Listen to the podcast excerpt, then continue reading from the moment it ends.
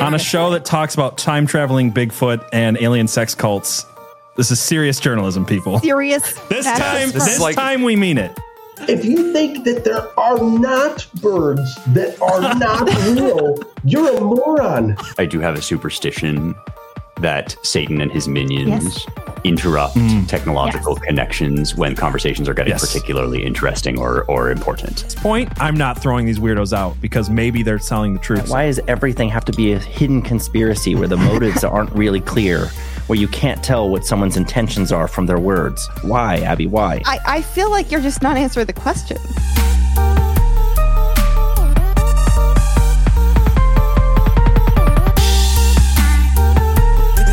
There is a pattern here that is definitive, and this Mm-hmm. leads us to the CEO's response, Yeah. which is not the way that you want to play being accused of in a conspiracy theory.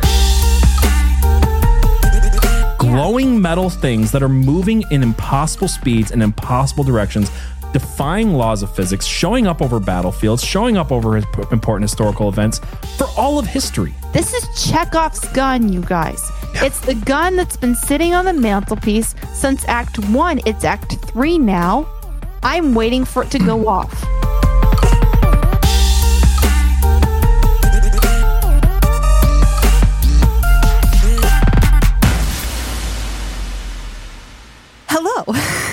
Welcome to Conspiracy Pilled, Season 3, Episode 18. I'm never quite sure when we cross that bridge from live until it, well, yeah, no, that's fair. well, or, or live, but sometimes there's a delay. Anyway, hi PJ, how's it going? hey, it's going good. How you doing?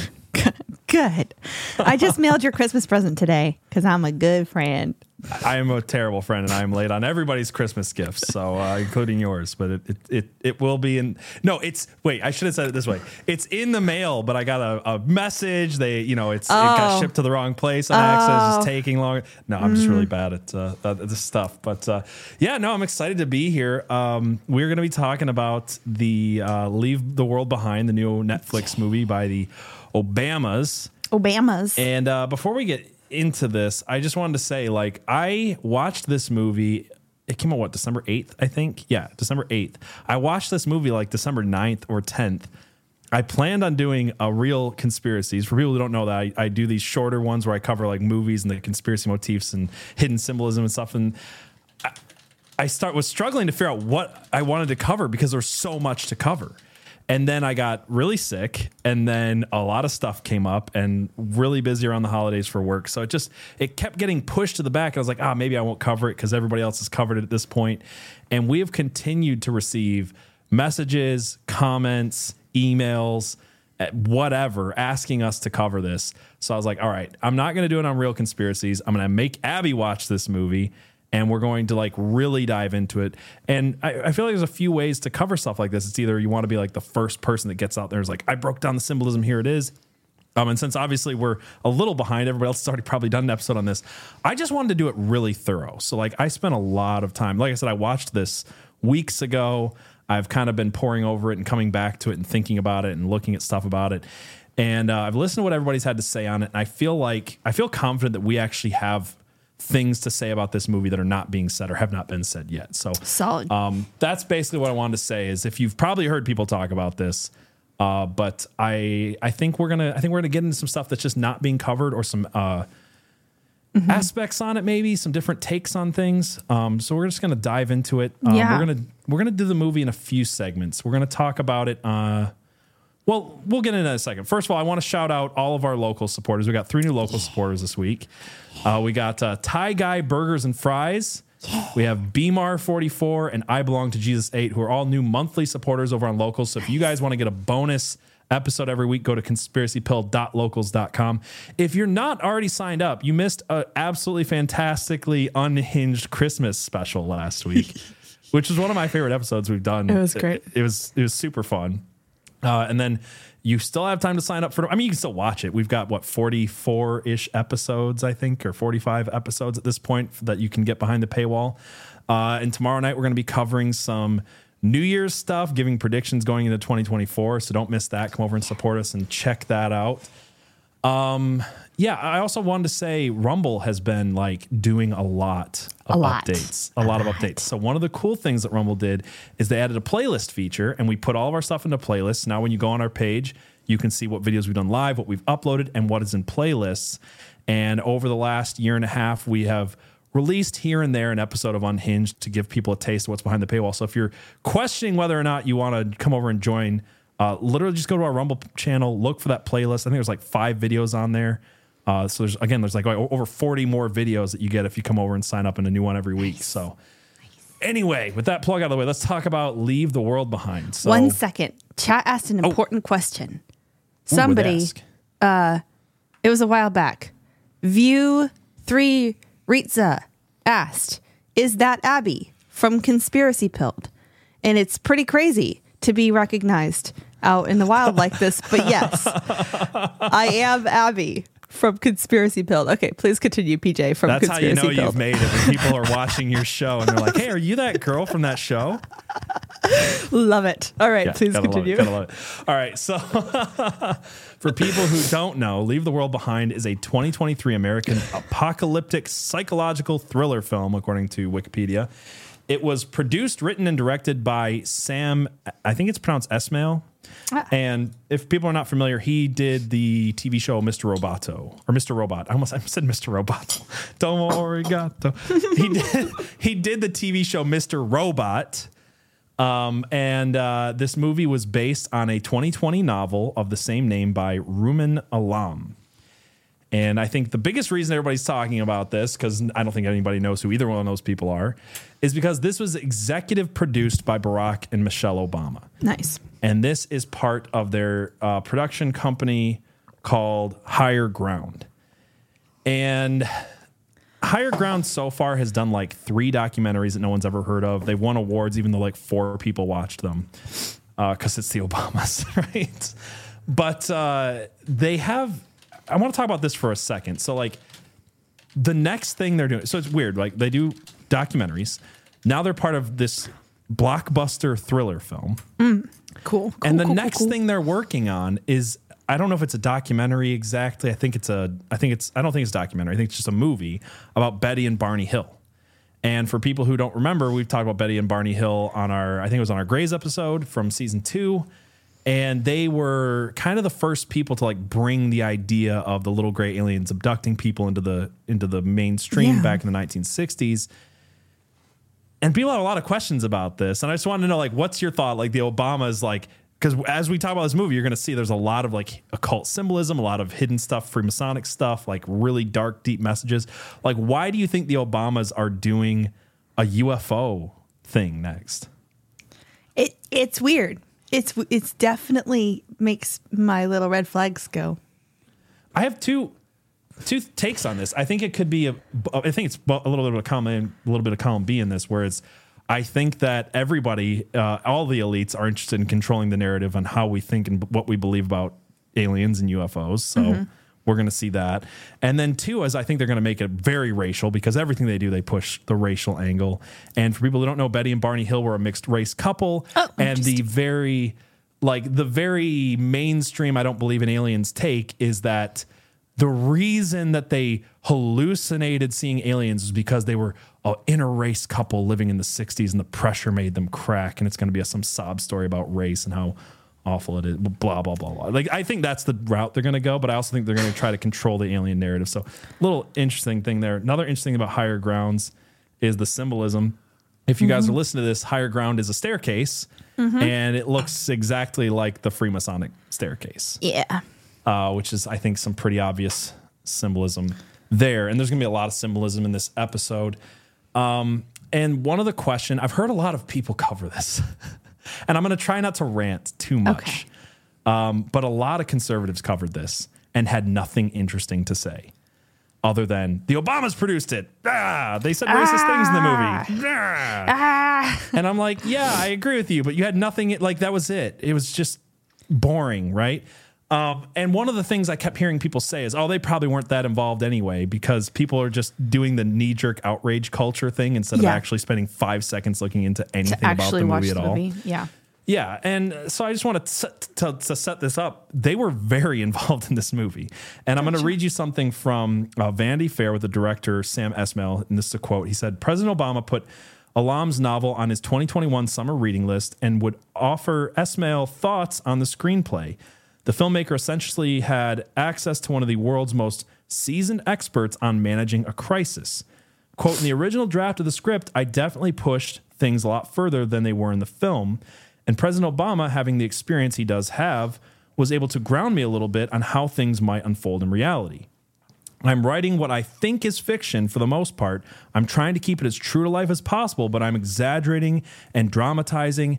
And to hear an ex president say you're off by a few details, I thought I was off by a lot. The fact that he said that scared the fuck out of me. Sorry, there- there's going to be a lot of swearing in this episode because we're going to play clips from the movie. So I'm not going to try to censor myself, just so you guys know. We know. never do. We, never, do. but especially, I'm just saying, like, even if I censored myself, the movie's got a lot of swearing. We're going to play a lot of clips. It's probably going to get taken off of YouTube, um, just so you know. So that's another reason to come over and support us on Rumble. Uh, but yeah, they were very involved. Like he he said in multiple interviews that he would call Obama that Obama read through the script, he read the book, he was on set, he was offering or at times I think, and he was offering a lot of advice. Basically, the idea of like how would the government respond to this? What's a realistic thing about this technology and this response, and how the emergency alert system works and things like that. So, uh, very involved, and you can tell a few things. Either Obama inserted himself a lot into this movie because of his involvement, or Sam Esmail was fangirling over Obama and wrote Obama as the main character of this movie, which is what we're going to talk about. Awkward.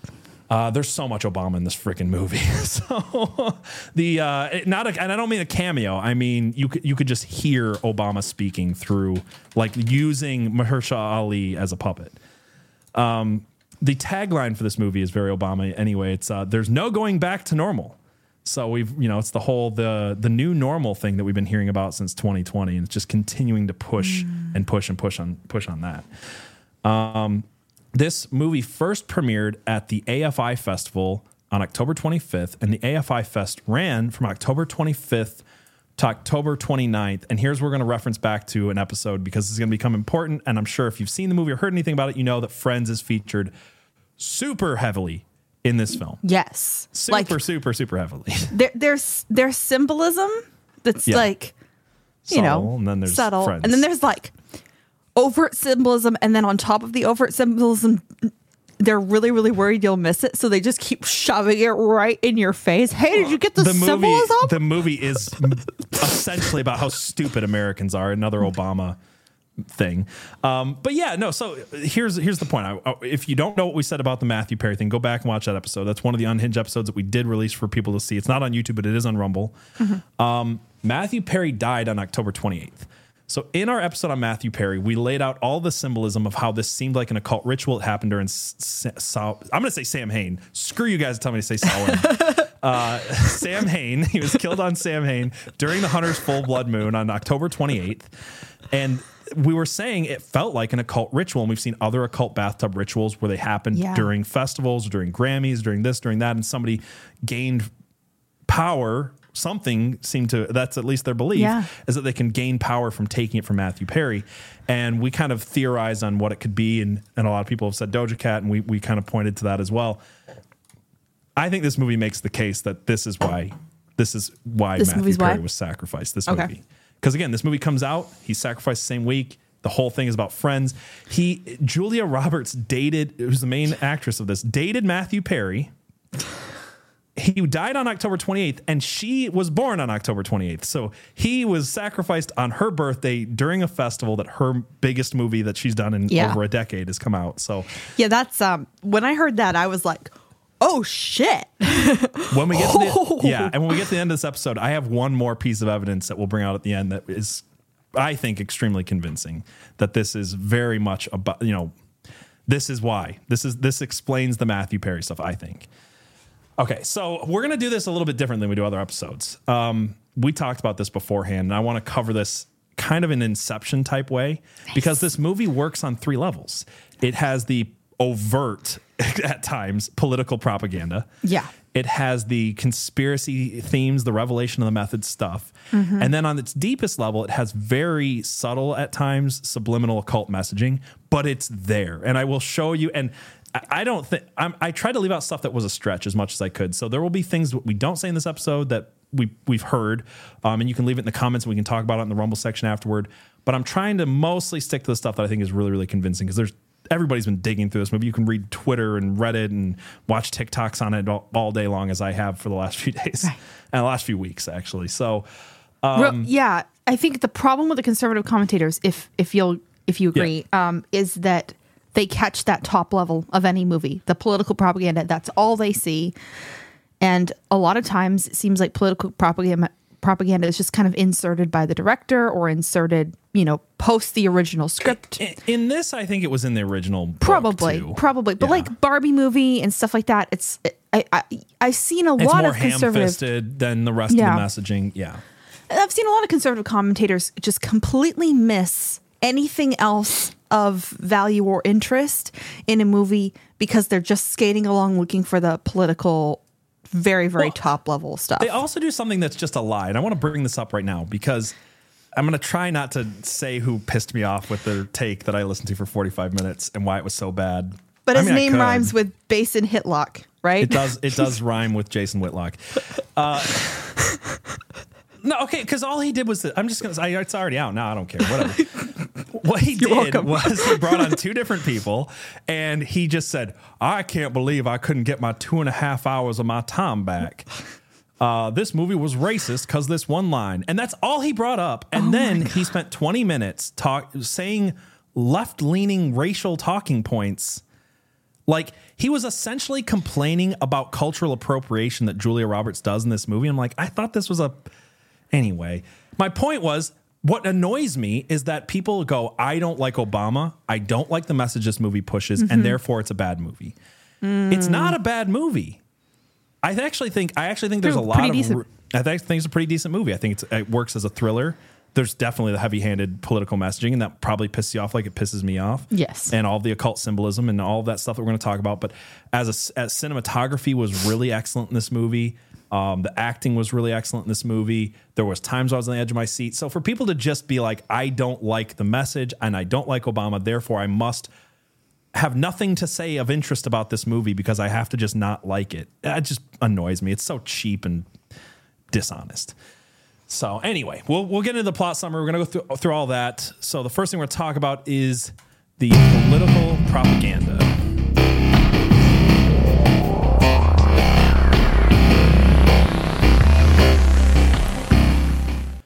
All right, so this movie starts off with um I already forgot his name. I'm just gonna call him Clay. Why can't I think of the actor's name now all of a sudden? I'm the wait. I'm the, the- guy who th- knows every Ethan Hawke? Ethan Hawke, thank you. Okay, he's like the only actor I know of the movie. starts off with with uh, Julia Roberts. Her character's name is Amanda, waking up her husband Clay, who's played by Ethan Hawke, and she's like, "Hey, uh, I booked us a B and B. We're gonna go, or not a B and yeah, Airbnb uh, up in Long Island. We're gonna go there. I didn't tell you because I didn't want you to give me an excuse to say no. We're gonna get out of town." And he's just waking up to this news, like, "Oh, "Okay, I guess that's what we're doing." And then th- the very overt, overarching Obama messaging theme comes in right in this first scene, and I'm just gonna play it for you guys. So uh, this is this is literally two minutes into the film. That's all that's happened, and then he asks her, "Why are we leaving?" And this is this is what Julia Roberts has to say. Well, when I couldn't fall back asleep this morning, I came over here to watch the sunrise. And I saw all these people starting their day with such tenacity, such verve, all in an effort to make something of themselves, make something of our world. I felt so lucky to be a part of that. But then I remembered what the world is actually like. And I came to a more accurate realization. I fucking hate people. Yeah. So What's I can just imagine Obama writing this line. Oh, I sit out here looking at the world and the people of America that I supposedly represent. And then I come to the actual realization that I hate all of you. You're a bunch of bitter clingers with your guns and your Bibles. uh, "Go fuck yourself, America." Like that's that's Obama's like entire tone. Yeah. Of his It entire is. presidency, of his speeches, he, you can tell his vitriol for Americans. And this movie has the very leftist liberal elite in New York just spewing the vitriol for everyday Americans over and over and over again throughout the movie. What stood out to me about that scene too is that she's a better actress than that. Like, Yeah, yeah. th- that monologue piece so intentionally just rips you out of any type of storyline. Or even like, it's like, I want to make sure you get this message before you actually get into the story. So it's going to be like terribly incongruous with, I don't the know. mov- the movie has its times where it does the subtlety r- well, and then because of the hatred for normal Americans, they just smack you over the head with, with Yeah. things. And we're, we're going to show that, especially in this first part. We talk about the politics of it. So, um, the very first, so from there they're driving up to the the place, and then you get part one. This is a five part film, and part one is called The House. And we got to talk about the house because the house is is everybody says it. The house is a character in this film. Um, the house changes throughout the film. The house has its own personality. The camera, the way it moves through the house, the the camera's more. The camera is literally more of a character than either of the children in this film. It's wild. and we're going to talk about the children a bit. But the house is interesting because what I think the house is kind of like in the movie um, Knives Out. I think the house is America in a lot of ways, and I said sort of because there's not a, there's no diversity like really like there's there's two black elite, liberal elites and two white liberal elites and then two children that don't mean anything. But I think it I think it is America through you know through the eyes of the liberal elite and it's also a representation of the sins of america. And you see this throughout the house because there is a lot of wall art symbolism. Some of it we'll talk about later. But a few that i got to point out is the whole history of slavery is put throughout the house. There's a room that, that the character ruth goes into. We'll get into all the characters in a minute. And uh, she literally is sitting there getting weed out of a out of a box, and on the wall is like slave ships and you know like s- Civil War stuff, and like just whole history of slavery in America in one room, and it's just like super in your face. But what's most interesting is that each couple that stays in this house is got a wall art above their or has a big painting above their bed and Right. it says a lot about their character and their arc in the story. Gotcha. And the first one is this painting. This is in the honeymoon suite above where G.H. Scott and Ruth are sleeping. And I, again, I don't, I shouldn't even have to say this at this point, but we're going to spoil the living crap out of this movie if you haven't seen it. So, uh, so this is uh, called. Let me see. Where is this? This is called the United States of Attica. This was painted in 1971 by the painter and activist Faith Ringwald, Ringgold. And this is a map of the United States in which are noted the indigenous, slave, and immigrant uprisings and other acts of violence that occurred within each state hmm. since the 1700s. So it's a divided map of America with just lots of scrawl about how racist and evil and awful America is. And that is Cool. like their whole character's thing, right? Nice. Then above Clay and Amanda's bed, you have this painting of the ocean. But what I noticed, uh, I didn't catch this the first time, but I watched this a few times, Yeah. is that the water level continually rises. And these are the two main political themes in this movie is racism and climate change. And yes, this does represent the tension in the film. As you can see on the top left, you can see it's like right at the head of the bed. Mm-hmm. And then by you know the third act, I think it's like most of the way up the wall. And then you can see just how giant the waves are in the bottom right corner, where it's mm-hmm. just the whole wall is just a wave, right? Right. So it, I get that it represents the tension of the film, but it very clearly is a is a metaphor for the rising sea levels and climate change. And this is made incredibly clear with one of the next things that happens in the movie. So they get to the house, right? Um, they go to the beach and they're sitting on the beach and they see an oil tanker. And the oil tanker's coming at them. And then little Greta Thunberg daughter is like, hey, is that oil tanker going to stop? It's coming towards the beach. And all the adults that don't listen to little Greta Thunberg are like, it has to, right? Like, the oil's not going to crash into the land and destroy the environment, That and we're not going to. It's not the oil's not going to crash. It's like so overt, right? Is like this couldn't happen if we ignore the oil problem and the climate change problem. It'll go away. Like that's what they're trying to say. And I'm not a climate. I think climate change is nonsense. But like eventually she's right and they're like holy crap the tanker's coming on the shore and they run away and the tanker just like plows into the beach and the, the tanker is interesting for the political messaging because did you catch the name of the oil barge It is the Corey or Anderson said over in the YouTube chat. Um, the ship that crashed on the beach has the name of a slave ship that grounded in South Carolina in the 1700s. that is correct it is the white lion and uh, i just looked this up on wiki it says the white lion was an english privateer operating under the dutch letter of marquis which brought the first africans to the english colony of virginia in 1619 Nice. So this is both a reference to slavery, the 1619 project, and climate change all in one super in your face symbol. Cool. Cool. cool, Um, So next thing that happens in the movie is the the oil barge comes in. They're like they basically say it lost connection with a satellite. It just they they, they kind of just drive themselves at this point. It just beached itself, right? They just couldn't Right. control it. thing. And they go back to the house. They're gonna go to bed, and a knock comes at three in the morning. And this is where G.H. Scott and his daughter Ruth show up, and they they're like, "Hey, this is our house. There's a power outage in the city, and we thought it would be safer to come out here to the countryside to our nice home than to try to be in the city with the power outage and traffic, and we don't know what's going on." Is kind of the excuse they give. But they are so sus. Like everything about their demeanor is so sus. Can I ask you what did you did you believe that they were the homeowners? I Or did didn't know what like, to uh, believe. I th- it was it was like all your alarm bells are going off, but you don't know why. The movie is very clear in this part that if you don't believe that these random people who showed up at three in the morning actually own the home, that you are racist. Yeah. And it it does right, and and that's how they portray Julia Roberts' character is she's racist because they're black, and Mm-hmm. she's like, well, this couldn't be your house, and this this is where, and she is a little bit racist in this scene, but like. But this is where the Obamas like really insert themselves into the movie here, right? But because to, okay, to, to be clear, this is like a multi-million dollar home. Yes. So anybody who just shows up in the middle of the night, I'd be like, "This is your house." Doesn't matter what color. I'd be like, I would have agree, that but they same. they're trying to make you oh, feel Oh, yeah, like if you to. don't trust these people that you're racist, right? Exactly. Yeah. Yeah. It's percent. very overt. And so where was I going with this? You This the shouldn't Obamas- trust them, but You shouldn't trust them probably. but if you don't, you're racist. Yeah.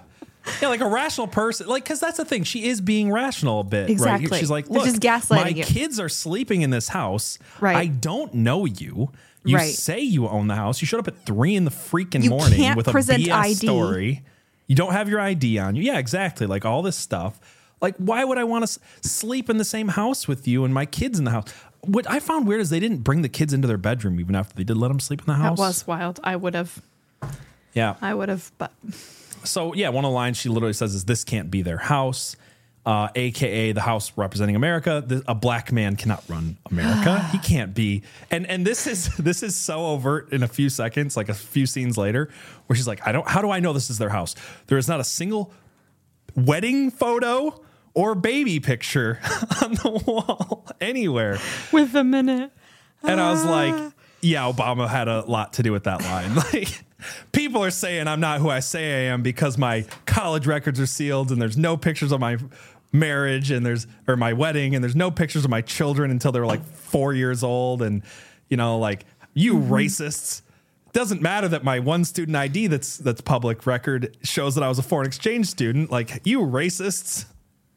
It's the Obama stuff, right? It's just like inserted right into it. So, um, and then obviously you've got the scene, which is what everybody was freaking out about, which is dad, in this situation, we shouldn't dole out trust lightly, especially to white people.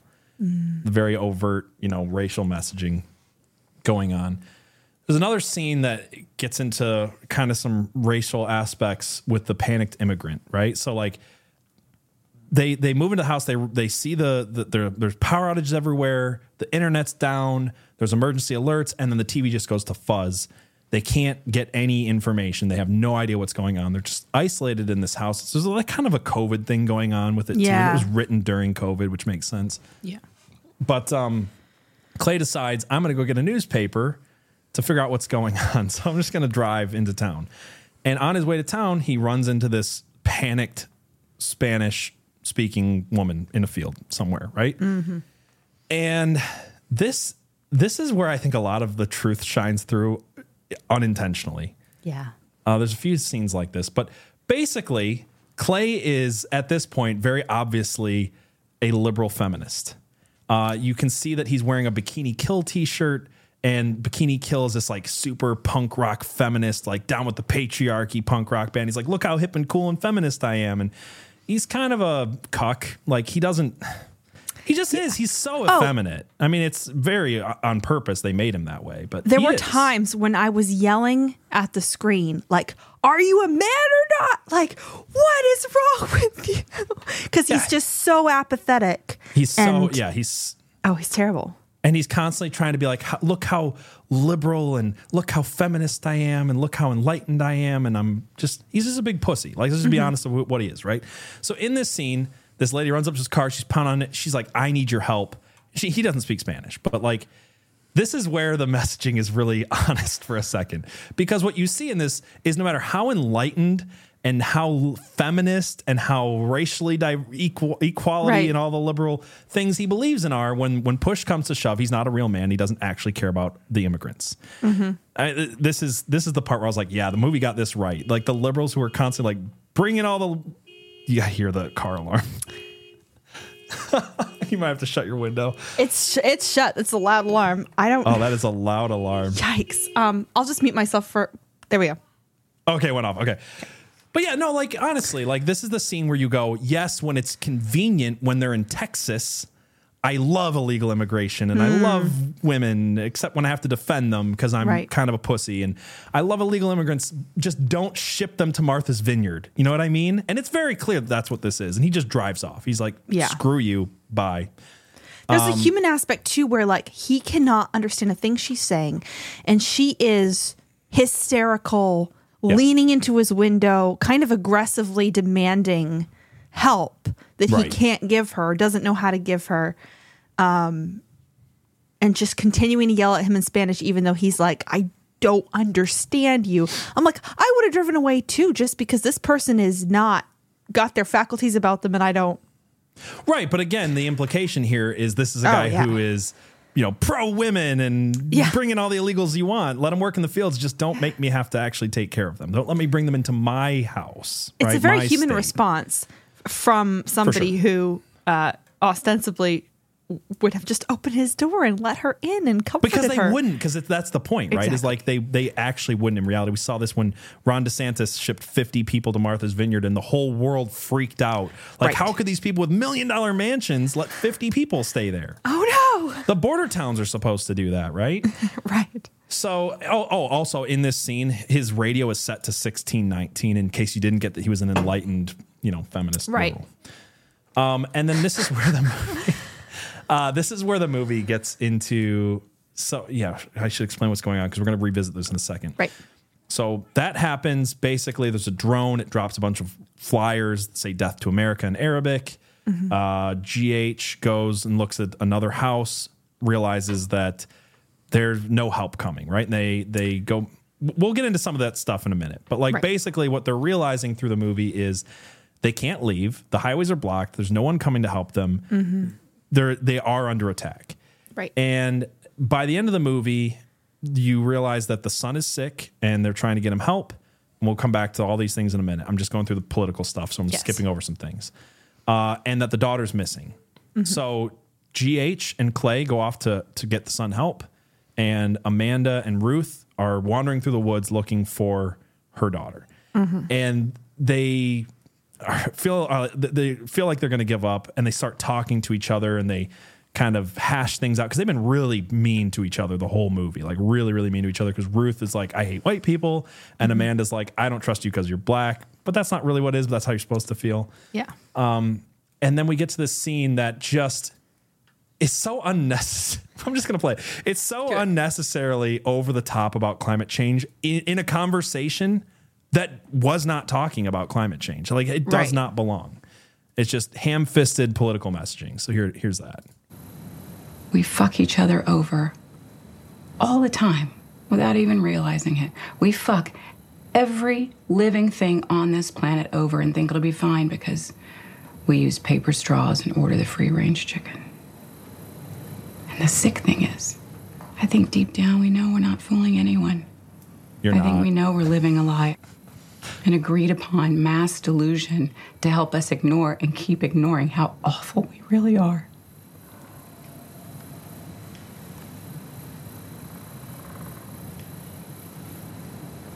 I'm not down with most of the things that you do and say, but this is the part of the Venn diagram where we overlap. So this is where they're they're they're finally coming together and understanding each other because Venn she's like, diagrams. you know, as a bunch of uh, eco-friendly liberal elites, we think that drinking out of paper straws is saving the environment, and uh, we're not, right? So like that's the message. It's like we're not doing enough, not doing enough. Um, and the things we are doing, we all know are bullshit just to make ourselves feel better and pat ourselves in the back, which is another one of those like honest, interesting moments. Uh, so then GH and Clay find the prepper guy. There's this prepper they ran into earlier in the movie, played by Kevin Bacon. We're going to come back to all this stuff, but this is the scene where Clay has to break down in front of this guy who's like, Look, I have a shotgun and food and water and medicine and a home, and I'm going to protect my family. I don't know you. You had some interesting stuff to say about this scene, about what it says about like the liberal mindset. So when the when GH is talking to Clay about the prepper, it's mm-hmm. clear that he has absolutely no respect for the prepper. He's basically a, a weird stranger that lives down the road. But when they when he gets to the prepper's house, he starts pulling out this like we're friends and I came here to check on you, but actually I want something and Because how Clay dare screws you? it up. Because Clay screws it up. Because he's like, "Oh, dude, we're not here for anything. We're just making sure you're okay." And then Clay's like, "Actually, my son needs drugs.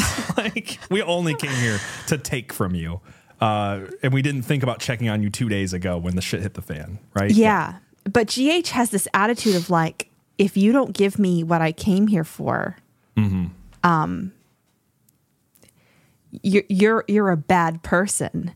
Yeah. Uh, and and I, in fact, I, I don't mind pulling my gun out. You know, because that's the whole climax was they're they're both Pointing, pointing guns, guns, at each other. This is also the most tense scene of the movie, and the one of the best scenes in the movie because Clay is the the only heroic character in the whole movie for just a brief second. And because no one's heroic in this movie at all, there's no good people. The only good person, in all honesty, in reality, in truth, is the prepper. Yeah. But they have, we'll talk about that more in a second. They have to make him the bad guy. In fact, if you read any article on this movie, it will say the only villain in the film is the prepper. How? How?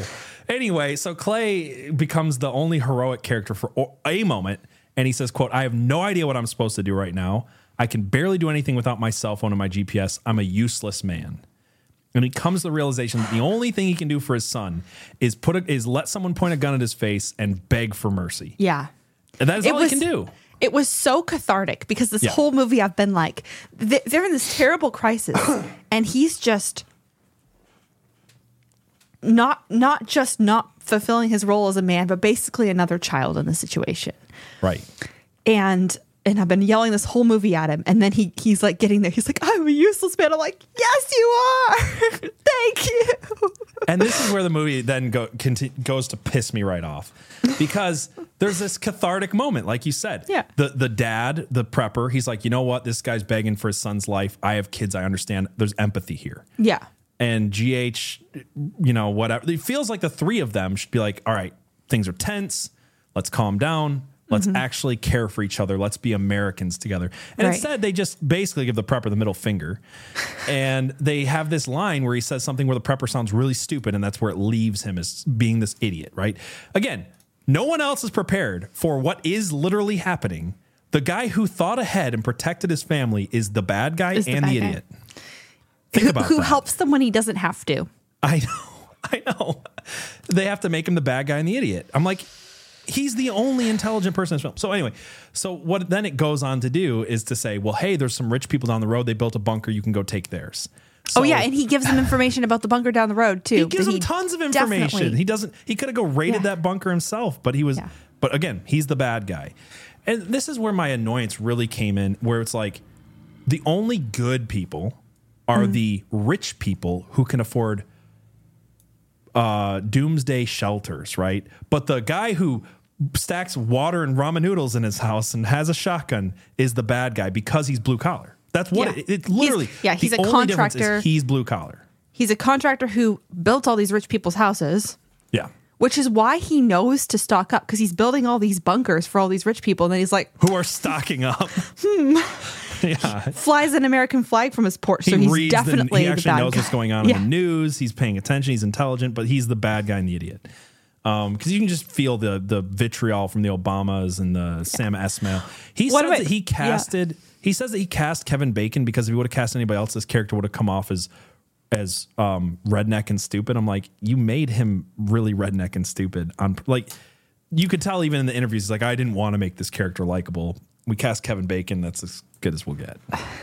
his best line because because there's so many parts where they- they're trying to ham fist this political message and then like the Mm-hmm. truth of the story shines through because it, it is a good story like underneath that first level Yeah, and you can't. Yeah, and you can't make a story good without telling truth. So like the when truth. it when the story's good is when it's being honest. so his his be- Kevin Bacon's best line is where he's like, "Do you guys ever read the newspaper past the first page?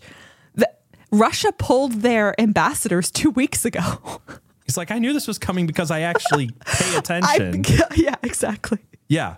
It, it- yeah. Anyway, uh, the last thing I want to say about the political messaging, we'll get into the conspiracy stuff, um, is that it ends with the kids. Uh, the kids are just not all right, is what I put in my notes. Right, like they're barely characters in this film.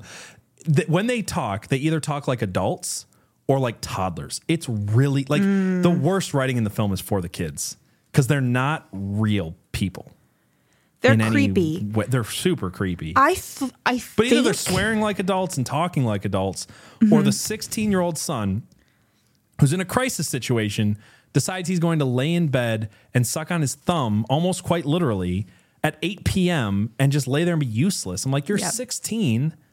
Like you, you, you think you'd kick into like I'm, you know, screw you, old man. My old dad's a Right. wuss. I'm going to take charge and be a man and prove this is my chance to grow up and be, move into adult and be a man. Instead, he just lays in bed for the almost the entirety of the movie, sucking They're- on his thumb. they barely exist, and it feels like it's it's it's a choice to increase the tension. Like both kids are just like creepy looking in general, kind of pasty and, and and weird with the facial expressions, but yeah, they're barely they, there. they exist for motifs, and that's and that's the only thing I want to bring up about them is the daughter is the COVID lockdown syndrome. She was Mm. eight nine years old during COVID lockdown. She still stares at a tablet all the time, watches TV, and doesn't go outside. Right. And the son is the other version of that, and he just watches porn like constantly, and it makes references to it quite a bit. Right. That he just he cannot figure out what to do with himself. Right. The moment he doesn't have porn.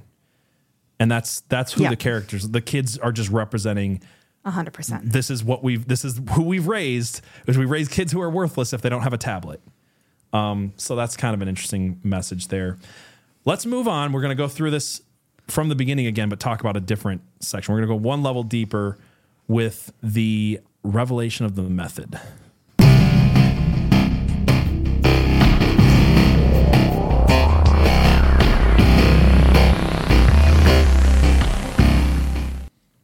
All right, I took a lot of notes on this part, and I'll bring up a few quickly. If you have anything to say, you can say something. If not, I'll probably move past Yeah. them because the first time I watched this movie, all I did was like, that could be something, that could be something, that could be something. Like I, I thought, thought I was catching a lot of references. Some of them panned out, some of them didn't. Um, but some of the stuff I wrote down in the, the, my first watch through was like the right after the credits roll. She says, We're going to Long Island to stay at a Hamlet. And I'm like, Well, I know that people are talking about this for conspiracy reasons. So is this a reference to Montauk? Because Montauk Yes. is in Rhode Island and it is in a, t- a town that's known as a hamlet. A hamlet is a town so small it doesn't have a church, right? Like mm-hmm. really tiny. Apparently, there's like 173 hamlets in Long Island. So, like, it might not actually be a reference to, to Montauk, but they do kind of reference like military bases and underground stuff quite a bit throughout. So, I feel like there's maybe some revelation of the method and references to it, it. feels th- there's a bunch of things that made me think, yeah, they're definitely winking at Montauk. I think it was a wink and a nod, but I don't think it was like important to the story. sure. Yeah. Yeah. Um, there was a couple of things that seemed to reference 9/11. Um, one of them just being the Jenga tower that they're playing with, Yeah. um, which again that could also be a representation of an economic collapse. yeah. I couldn't find this, so I'll just bring it up here. S- Someone said that one of the numbers on one of the Teslas was like the time that the twin towers hit. There's there was like a couple like of really loose maybe references to 9/11, but they seem to be everywhere. So I, I always just bring them up when I think I see them. But let's talk about the Tesla cars. So one of the craziest parts of the movie is they decide screw this black family and their nice home. We're going to drive to Jersey, you know, and go through New York City. And uh, once they get on the highway, they realize there's like this line of white Tesla cars, like as far as the eye can see. Mm. And she walks up to them and sees Amanda walks up to them and sees that they all have the dealer plates and the dealer like stickers, mm-hmm. like and she's like these are fresh off the lot and they're all crashed into each other. And then she looks closer and sees that it says fully self driving car. And mm. obviously the the text going haywire, and she looks down the road and sees an- another white Tesla coming, and she puts it together. I need to get our car off the road before it slams into us. So that's what's happening. Is somebody hijacked all of the Tesla cars and they're just driving into this one area and just continually like smashing into each other. Right. Um, this one is interesting. Talking about revelation of the method because there's this article that came out today This is wild. I think it's a. I think the article came out a few days ago, but this particular one came out today. It says Tesla recalls 120,000 vehicles over doors that could unlock in a crash. The headline is actually not very good because if you just scroll down a little bit, it says something way worse. It says last week Tesla recalled 2.03 million of its Million. vehicles. 203 is kind of an occult number. It's, Again, mm. it's one of those weird ones. Like, why didn't you just round it to 2 million? Uh, vehicles of its or million of its vehicles on U.S. roads. Uh, its largest action in the country to replace or fix a defective product. The recall was to install new safeguards in its autopilot advanced driver assistance system. So literally within weeks of this movie coming out, Tesla has a two million car recall for the self-driving capabilities. It's not concerning at all. And then uh, th- this happened two hours before we started streaming. This article came out. Robot attacked Tesla engineer at Texas factory. A, tes- a Tesla engineer was allegedly attacked by a robot at a factory near Austin, according to media reports. The 2021 injury report. So I guess it didn't just happen, but this just came out, right? Uh, the 2021 injury report claims that the robot, which was designed to move aluminum car parts, dug its metal claws in the engineer's back and arm, leaving a trail of blood. According to witnesses who spoke with the information in a story published last month, the Daily Mail also reported on the incident. And then down here, it also says Tesla recalls cars to fix its autopilot. So these are things that are coming out directly after this movie comes out. It's pretty pretty crazy. Um, talking about self driving cars, there was the whole scene where not only the Teslas crashing into each other, but someone has programmed the planes to crash into the beach, and they're just crashing into the So same creepy. beach over and over and over again. And this is interesting. This this is revelation of the method because we were told repeatedly that they can't do this. That yes, planes have self autopilot and are controlled by computers, but no one could No one ever that. hack into a plane for something like 911 or something like MH370. Even though MH370 was like when they first started putting those on planes. Um, so I just find it funny that like he calls the Obama, he calls Obama and he's like, Hey, I'm putting this in my movie. Would it actually happen? And Obama's like, Yeah, that could literally happen. and he puts it in the movie. And it's the thing that the the liberal or not the the the government has been trying to tell us could not happen. That's wild. Like we're getting the okay from Obama saying like, no, that actually literally can. Yeah, we just don't want people to know that like planes can literally be remote control flown um, by hackers. Because of course they can, right? Of course they can. Yeah. There's a, I almost didn't include this, but I'll bring this up really quick because we had a few things in this movie that when you and me talked about it, we're like, there's lines in this movie where they feel important, but they go nowhere. There's like five lines in this movie that are just like really random, but they're said with gravitas in a way Yeah. that's like, why? And one There- of them you and me talked about was the one where he's like, your mom was flying from Brazil or somewhere to New York, And this is after the planes are crashing. And the daughter's like, "Is my mom dead?" And he's like, "Her pr- plane probably landed in Ohio." I'm like, "Why? Why Ohio?" like I was trying to figure that out. Apparently, one of the early conspiracy theories around 9/11 that was in the loose change documentary, I forgot about this, was that the plane that was supposedly crashed into the Pentagon or the Pens was actually landed in Ohio mm. and hidden away there, and it was a cruise missile that hit the Pentagon. So maybe a reference to that. real. But yeah, it could also just be that Ohio's not real. this this next thing I want to get to is like the crux of the film. So there's this whole scene. We got to talk about this whole scene for a minute. This whole scene where Amanda and GH are sitting at a table talking, and Ruth and Clay are outside talking. There's a lot of weird things that happen. But the biggest, like, other than uh, obviously the the conservative people that are talking about the scene where she's like, "We can't trust white people," um, the conspiracy theorists are talking about this scene, and I'll set this up a little bit because I want to play all of it, but I'm, it's going to be a little bit of a long clip. So they're talking about, you know, like it, kind of gets into this thing about who controls the world, and it starts off with GH saying, "I thought I was sophisticated." Now I wonder if what I thought about myself was a delusion. And Amanda says, if you dig deep enough, it's all a delusion. Hmm. And I thought that was very interesting because of where the conversation goes next, because the messaging here kind of It's weird. it's weird. We're gonna play it and talk about it. We'll, we'll, we'll kind of dissect this scene, but like I had to set it up. She she starts off the scene by saying everything is a delusion. The deeper you go, the more you realize it's a delusion. It's all imaginary numbers and everything's fake and the news is fake and it's all fake and we're just being lied to all the time. And then she asks him, "Why did you really come here? I know you lied.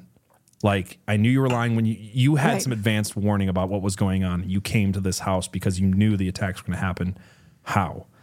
And that's where uh, that's where we get this scene. So I think I set it up.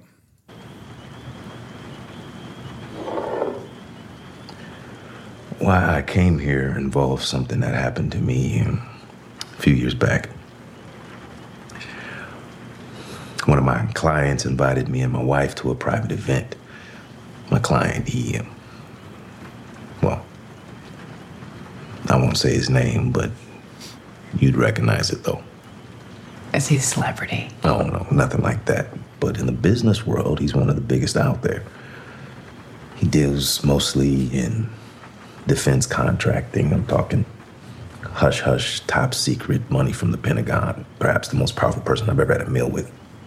Anyway, we're at this soiree at his house. It's getting late. My wife, she wants to go.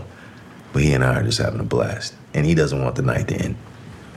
After a few more glares, my wife agrees to take a cab and I'll come home after. I bet she was real happy about that. Mm-hmm. So we're having a few more drinks, getting really sauced. And at one point, I, I don't think he could stand, and I was pretty wobbly myself. I wouldn't know anything about that, sir. So he takes me to I can see your face because we'll talk about that part later. But there's a lot of awkward sexual tension. Oh my word! It's But I'm I want to save that for the occult mess, the occult symbolism part because there's it ties into that more. So put a pin in that, guys. a study, smoke a few cigars, and we're sort of flying high, laughing at almost everything. Eventually, he starts in how much he likes me and how he wishes he could invite me on this trip he's about to go on. what, what, what kind of trip? Where's he going? That's exactly what I asked. And he turns to me a serious face. And he says, Oh, you know, just my annual meeting with the rest of the evil cabal that runs the world.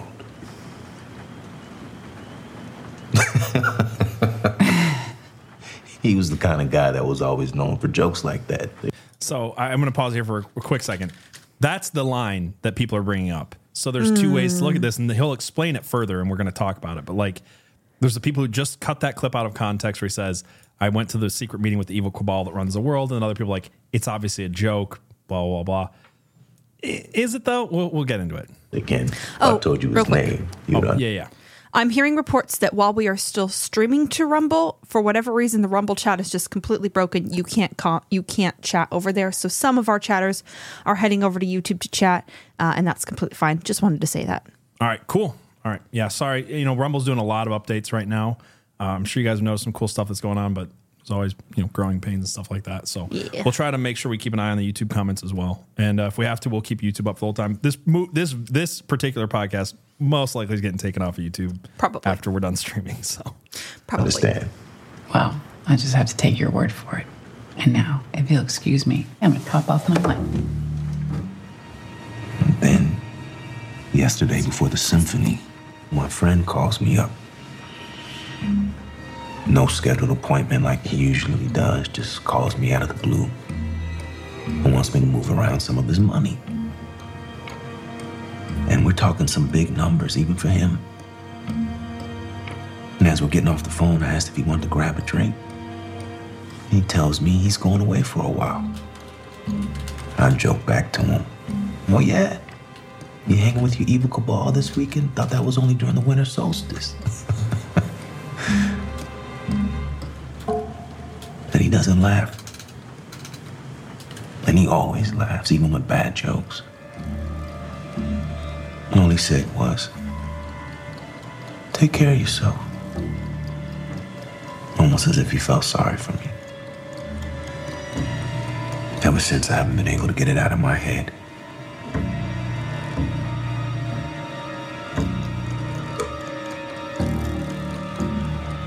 Are you saying, are you thinking that your friend is somehow behind what's happening here? No, nothing like that. The conspiracy theory about a shadowy group of people in the world is far too lazy of an explanation. Especially when the truth is much scarier. What is the truth? No one is in control. oh, sorry. No one is pulling the strings.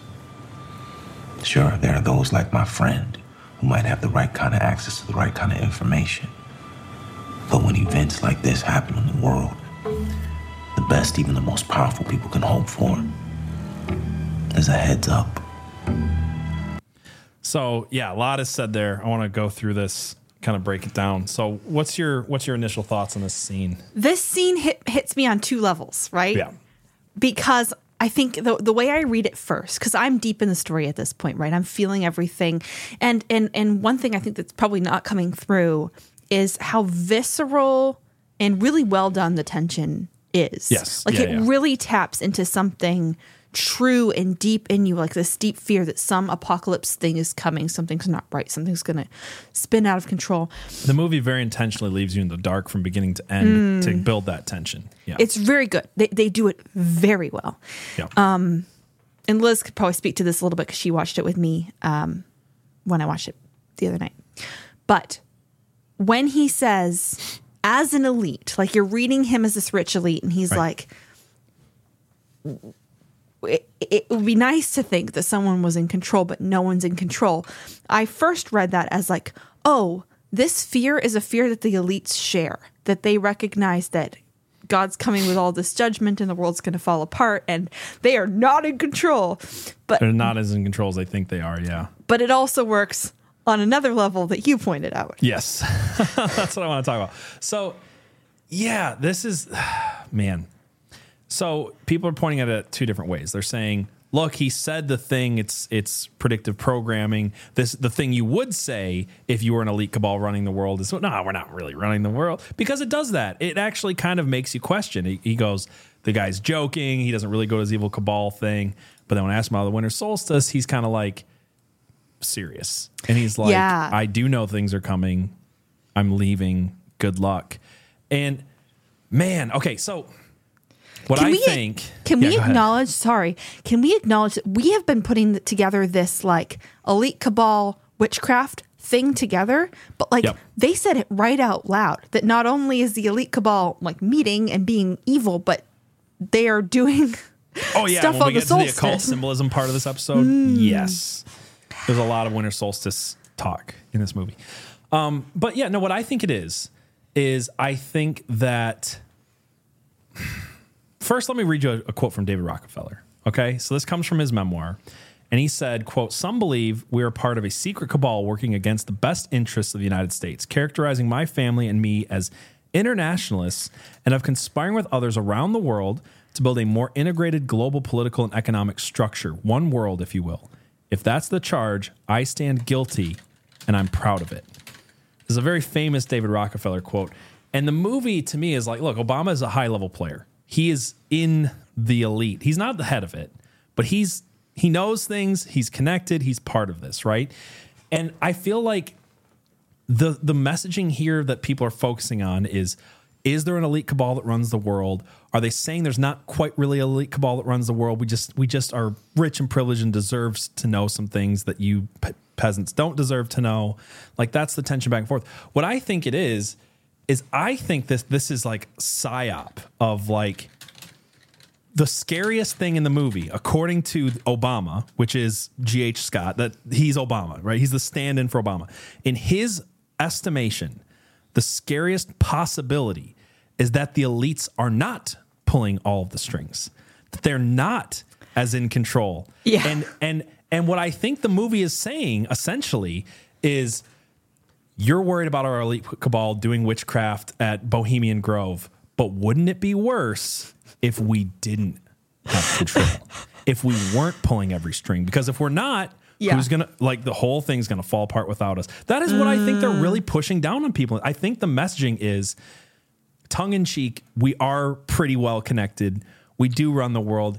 Yes, we're not fully in control the way that people think we are. But wouldn't it be worse if we weren't? Wouldn't it be And maybe you should give us more control. Maybe you should. Maybe if you did Agenda 2030, this future that we're showing in this movie wouldn't happen. I literally think that's what the whole movie boils down to, is them saying we don't have as much control as you think we do, but it'd be better if we did. Yeah.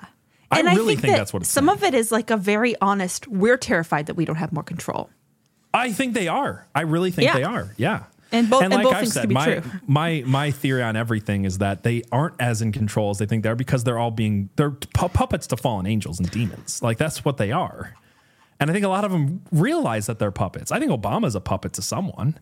You know what I mean? Ice Sun says, I can hear PJ. Anyone else having issues? I can hear him too. it's not just you. Oh, I love you guys. You guys are the worst. Worst freaking audience. I wish I don't have my censor button. Worst audience that we've ever put together. Uh, so- I'm going to censor myself whenever I say something nice about PJ. PJ's act. that was right here. All right. All right, all right, all right. Get back on track. All right, so after this, uh, we we talked about how the kid gets sick, but we didn't talk about how because this is this delves into the conspiracy stuff. So the son wakes up, I think the morning after this, and his teeth are falling out of his face. Right? Okay. Can I say about this? Yeah, let's talk about it. First of all, everyone, I think, everyone has had a teeth falling out dream. At Mm-hmm. least, like I've I know I've had a lot. There's like a point now where sometimes if my teeth start coming out in my dream, I can co- I can go lucid. I can be like, "Oh, my teeth are falling out. This is a dream." Cuz it's Right. so predict um cuz they never fall out in real life, so weird. Um so it's such You're a not visceral from that fear. part of Virginia. So on the one hand, yeah, I'm not from that, not not that part of West Virginia, but you had warned me going Yeah. in going into it that someone's teeth was were going to fall out, and Liz had also um, looked that piece up of like she looked up like what you should be worried about or what you, she just wanted to have a Not heads be up like too. grossed out by something. Yeah, yeah. And I couldn't decide whether it was better or worse that I knew it was coming, because Oh, on some level I was like. I'm just waiting for the part where their teeth. I told you you're gonna know it before it happens. It'll be obvious that it's coming. But yeah, yeah, he spits blood up and then he starts pulling his teeth out. Right. Oh, and so gross. previously to this, he's in the woods and gets a tick bite, and it's camera zooms up on it. It's very much like he got a tick bite. You need Yeah. to know that he got a tick bite. Um, there's also been throughout the movie this sound that starts showing up that makes pe- like it's this piercing sound breaks glass everybody's covering their ears and the kid says in one scene My head hurts really bad from that sound. I don't think I covered my ears fast enough. And nobody else is complaining the way that he is. But he's also a little bitch in the whole freaking movie. So uh, he's not a man in any way. So anyway, um, just like his dad. So what I instantly wrote down in my notes was MK Naomi, the, right? This is, and we have an episode on this series. We go back and watch it. But this is where they created Lyme disease. Like they created a lot of diseases, but one of the things that MK Naomi created was Lyme disease. Is this Yes. a reference to it? And in fact, they bring up Lyme disease at one point, so it felt like a, you know, a, a, a nod at like what the elites are up to. And then, very uh, overtly at the end of the movie, Kevin Bacon hears about what the kid is going through. Obviously, he's given him medicine, and he says. Um, quote it's not that dissimilar to what happened in cuba a while back. Microwave weapons they call it produces a kind of radiation that can be beamed throughout through sound. Some people have lost their teeth there too. And i did look into this and this mm-hmm. the, there's It did happen? leaked cia documents about like the havana syndrome that have come out that nobody's really talking much about where they've got like these theories that it's mind control and that it's making people's teeth fall out and them getting sick and radiation. And because it is a it's a direct energy weapon is what it is Right. yeah. And we're going to come back to the direct energy weapon stuff, but I just want to put that out there. Like those two things are there and it's never answered. Does he have Havana? Is this Havana syndrome? Is this the same weapons that they're using as direct energy weapons, radiation through mm-hmm. sound? Or is this like an MK Naomi tick bite si- situation? Right. They release ticks with like this new, like worse version of Lyme disease where people's teeth are falling out. We the don't only know. Yeah. The only answer you get is that the guy who says it's from Havana syndrome gives him a pill that He's presumably anti-rads. Okay, well then I got to bring up one more thing. The very end of the movie, when the little girl's in the bunker, Mm-hmm. one of the screens says increased radiation levels around cities. right. Doesn't say where it comes from, Right. but we do know that that there is increased radiation level, and he's getting what seems like radiation sickness. What I imagine Kevin Bacon gave him was some anti an- anti Anti That's what I thought too. Yeah. It'd have to be because even even if it is Havana syndrome, he's saying it's a type of radiation through sound, Right. right? So Which is fascinating. But we also don't know if it works, right? Because we never we never find out if the anti-rads work for him, if it was some type of weird tick disease, because the movie doesn't tell us. Yeah, they, yeah, that's because it, it ends pretty quickly. Yeah. Wow. All right, so I said earlier the Obamas are going to do a, a, UFO movie next. This I've I've literally heard nobody talk about this. I, I might be a stretch here. I want you to watch this and just tell me because I wrote this on my notes and I was like, why why did I write crop circle in my notes? I don't remember there being a crop circle. So I went back and oh. looked, and I was like, it does look like a freaking crop circle in this scene. Tell, tell me if I'm crazy. It's it it's the way that it transit. I'm just going to mute it for this part. It's the way that it transitions, but you'll see it here in a second. When it transitions, it all of a sudden looks like a freaking It does. crop circle. It is it a crop circle? I mean, it is a Fibonacci spiral. Yeah, That's Well, what that is. But I I couldn't tell if it was actually on the ground or if it was superimposed to make you feel like You can see the rest of the transition. It's what it is. I watched it enough times to catch it. Mm-hmm. The the transition is a spiral transition with a yeah. fade transition over top of it. yeah. So it could be very unintentional. It's artsy, whatever. I don't know. I'm just trying to throw everything out there to, to just. You guys can s- take what we d- do here and discuss and dig and whatever. And I hope you guys do. I hope you guys find more mm. stuff that we didn't find and we can have those conversations over on Discord or on Twitter or whatever. But like, I saw it, stuck out to me, thought I'd bring it up. Um, one of the next things that gets talked about is we talked about the pamphlets that are getting dropped down when they meet Kevin Bacon's character. They're like, hey, these pamphlets uh, say death to America. And he's like, well, I have a friend in California before the wire, you know, before everything went out. He said that they were dropping pamphlets in Chinese or possibly Korean. Right. Um. So false flag operations were were definitely in there. Liz says it was either bad editing or a message. I It's just one or the other, right? tickled me. Yeah. It's one or the other. And I don't know. Like most of the things in the movie I would argue are very, very, very intentional. That's the one where I'm like, he could have just been trying to be artsy in the transition and it looked like a freaking crop circle. I don't know. Uh, I'm not convinced that it is.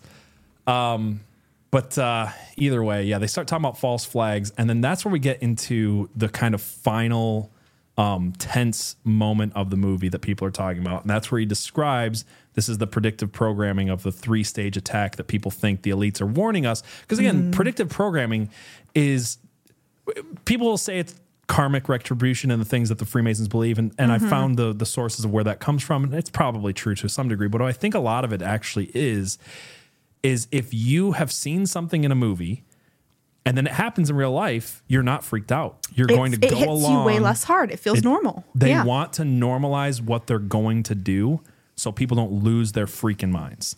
And I think that's what this is. It, and it, I think that that would be the, the predictive programming answer to why they describe exactly what a lot of people think is coming. So here's here's that scene. GH, what's going on? Before we go, I need to know that you're on the level with me. All right, I was going to save this for the part where we get into the symbolism, which is coming up very shortly, but I'm just Okay. going to bring this one up early because we're playing the scene. Mm-hmm. I need to know that you're on the level with me is a Freemason term to say, I need to know that you're also a Freemason. That is literally the origins of that. Okay, because yeah, that turn of phrase does not work. That's No, not normal. no, it's a weird turn of phrase. I need to know you're on the level with me.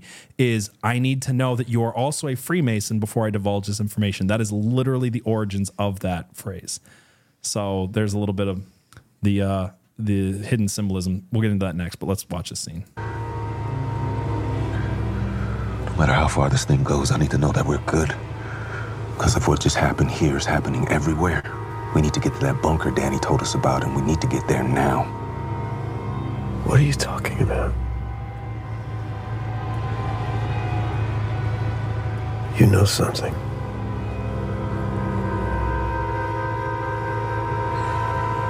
I had a sneaking suspicion, but I wanted more information first.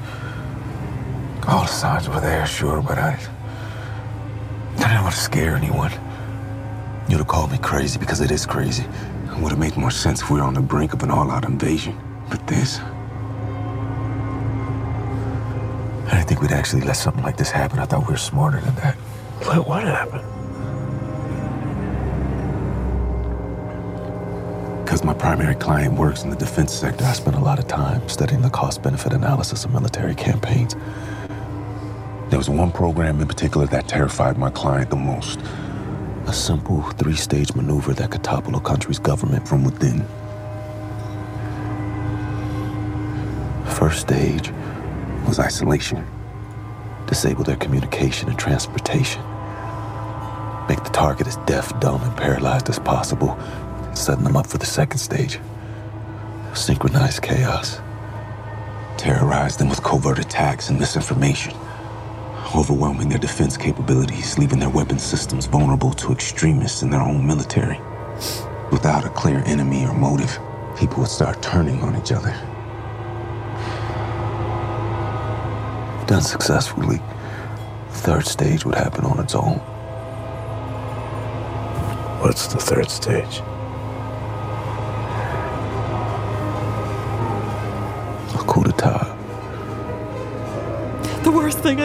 I possibly Civil imagine. January 6th. January 6th will happen. No. Okay, this is where PJ and I disagreed about about the movie because I thought the implication of this and some of the way that Kevin Bacon's character was kind of smirking as he was talking about what was going They on. They might as well put a MAGA hat on him. I agree with you there. I well, I also thought that they were implying that Kevin Bacon's character is part of the group of the people who were doing this. Oh, no, that I don't they did that. the coup, and I know you don't think that. I wanted to throw it out there because that's that's kind of that's how I took it. I think what they're saying is Kevin Bacon's character and his type will be the people to do the coup d'etat. But Oh, they're, okay. they're useful idiots in that they're they're not the one initiating the attack, shutting down the defense Sure. system. Because they wouldn't give that much credit to a bunch of uh, Yeah, that's Yeah. that's that's true. so At least not overtly. No, right. So yeah, that's that's uh, that's the main conspiracy stuff. Um, with this whole thing, right? Uh, I got a couple. I was gonna say this for them, but let's just play them now. Then we'll get into the the political messaging or the uh, occult symbolism in this movie, which is where it gets really, really interesting in my opinion. Um, there have been things that have come out since this movie came out. Uh, one of them is this article here China's cyber army is invading critical U.S. services. So, the whole point of the movie being that China or Iran or Or someone. North Korea could do this to us. And then it says right here a utility in Hawaii, a West Coast port, and a pipeline are among victims in the past year, officials say. This came out December 11th. This came out three days. This is from the Washington Post. This came out three days after this movie came out. So it's not that the information is exactly new. Which makes it worse because then it seems timed with the movie to be like, we're going to scare the shit out of you, and now we're going to tell you that everything in that movie's real, and you need to be afraid. And again, what's the implication there? We're not pulling the strings hard enough. We need to Yeah. have more string need more control. we need more power, right? Give us more strengths. But that's what it is. That's if you read the articles, you're like, America doesn't have enough uh, capability to defend itself. You know, maybe we had this huge, giant global government, we could you know deal with this. Just eat the bugs, guys. Um, but yeah, it just feels very intentional. And then if that didn't feel intentional and and and uh, set there to scare you enough, this actually came out today. I'm so glad we did the episode today. I know. because so much of this stuff I'm talking about came out today, which is I want to say because PJ, you, mentioned it. I've beginning, been. you, I got you were, so sick. I put Yeah. this episode off for three weeks, and I was getting frustrated. I almost didn't do it. I had a feeling because like you were going to do it for a real conspiracies episode. It wasn't going to be a whole full. it was gonna be like Wednesday 20 episode. minutes. Yeah. So and, glad we didn't. It you kept getting stalled out by things you couldn't control, and I was like, Yeah. I have a feeling something's something's big about this. Yeah. So this article came out today. Uh, this is from CBS, uh, and on Face the Nation, they predicted a a uh, black hat attack. What do they call it? Um, well, let's just play the clip. Well, mine's a little dark. I just feel a lot of concern that 2024 may be the year of a black swan event. This is a national security event with high impact that's very hard to predict. Um, there are a number of cons- uh, concerns that I have that factor into that. Not only this uh, sort of enduring heightened threat level that we're facing, uh, the wars in Israel, also Ukraine. And we're so divided in this country in ways that we haven't seen before. And I think that just creates fertile ground for our adversaries like North Korea, China, and Iran. And that Catch that? We're divided in this country, which is North the whole point of the movie to divide us on race. The movie is China pushing a and racial Iran. division, and then it names the three countries that this movie names. This movie that everybody's talking yeah, about, the- everybody's the seen at this three point, right? countries. The Yeah. exact same three countries the movie pu- puts out. She says, "By the way, guys, I believe we're going to have a Black Swan event next year, and it's going to work on America because we're divided, and this movie's helping that division along by pushing more racial hatred towards each other, and then it's probably going to come from North Korea, Iran, or China."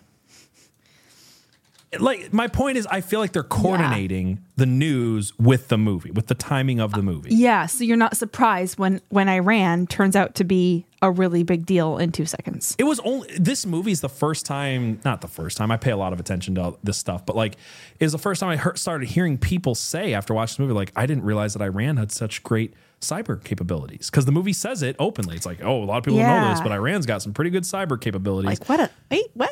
They're pushing that all of a sudden. Like I'm supposed to. Th- I, I, most people have thought of these people as like you know uh, goat herders, and now they're like they've got. The movie told me that they have cyber capabilities. NBC told me that they're going to do a cyber attack. I don't know if I believe that, but that's the message they want you to believe, right? And they're timing what's happening in the news with what's happening in this predictive programming in this movie. Um, and that's all. Like, dude, we haven't even got to the deep stuff. So let's let's dive deep and look at the occult uh, symbolism of leave the world behind.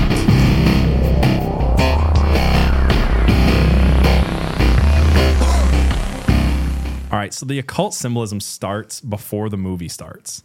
Yes. It quite literally starts with the poster for the movie. Uh, I think I have these out of order. I meant to show that earlier. We'll talk about that in a minute. Um, with this, with this poster, people have pointed out that th- right in line, you see the name Baal. it says Baal. it says I am Baal. Yes, Right? right on the poster. And of course, they weren't highlighted that way, but that's how people have, were picking it out. It seemed Right. pretty intentional the way they lined up the names, right? Mm. So that's that's the first thing.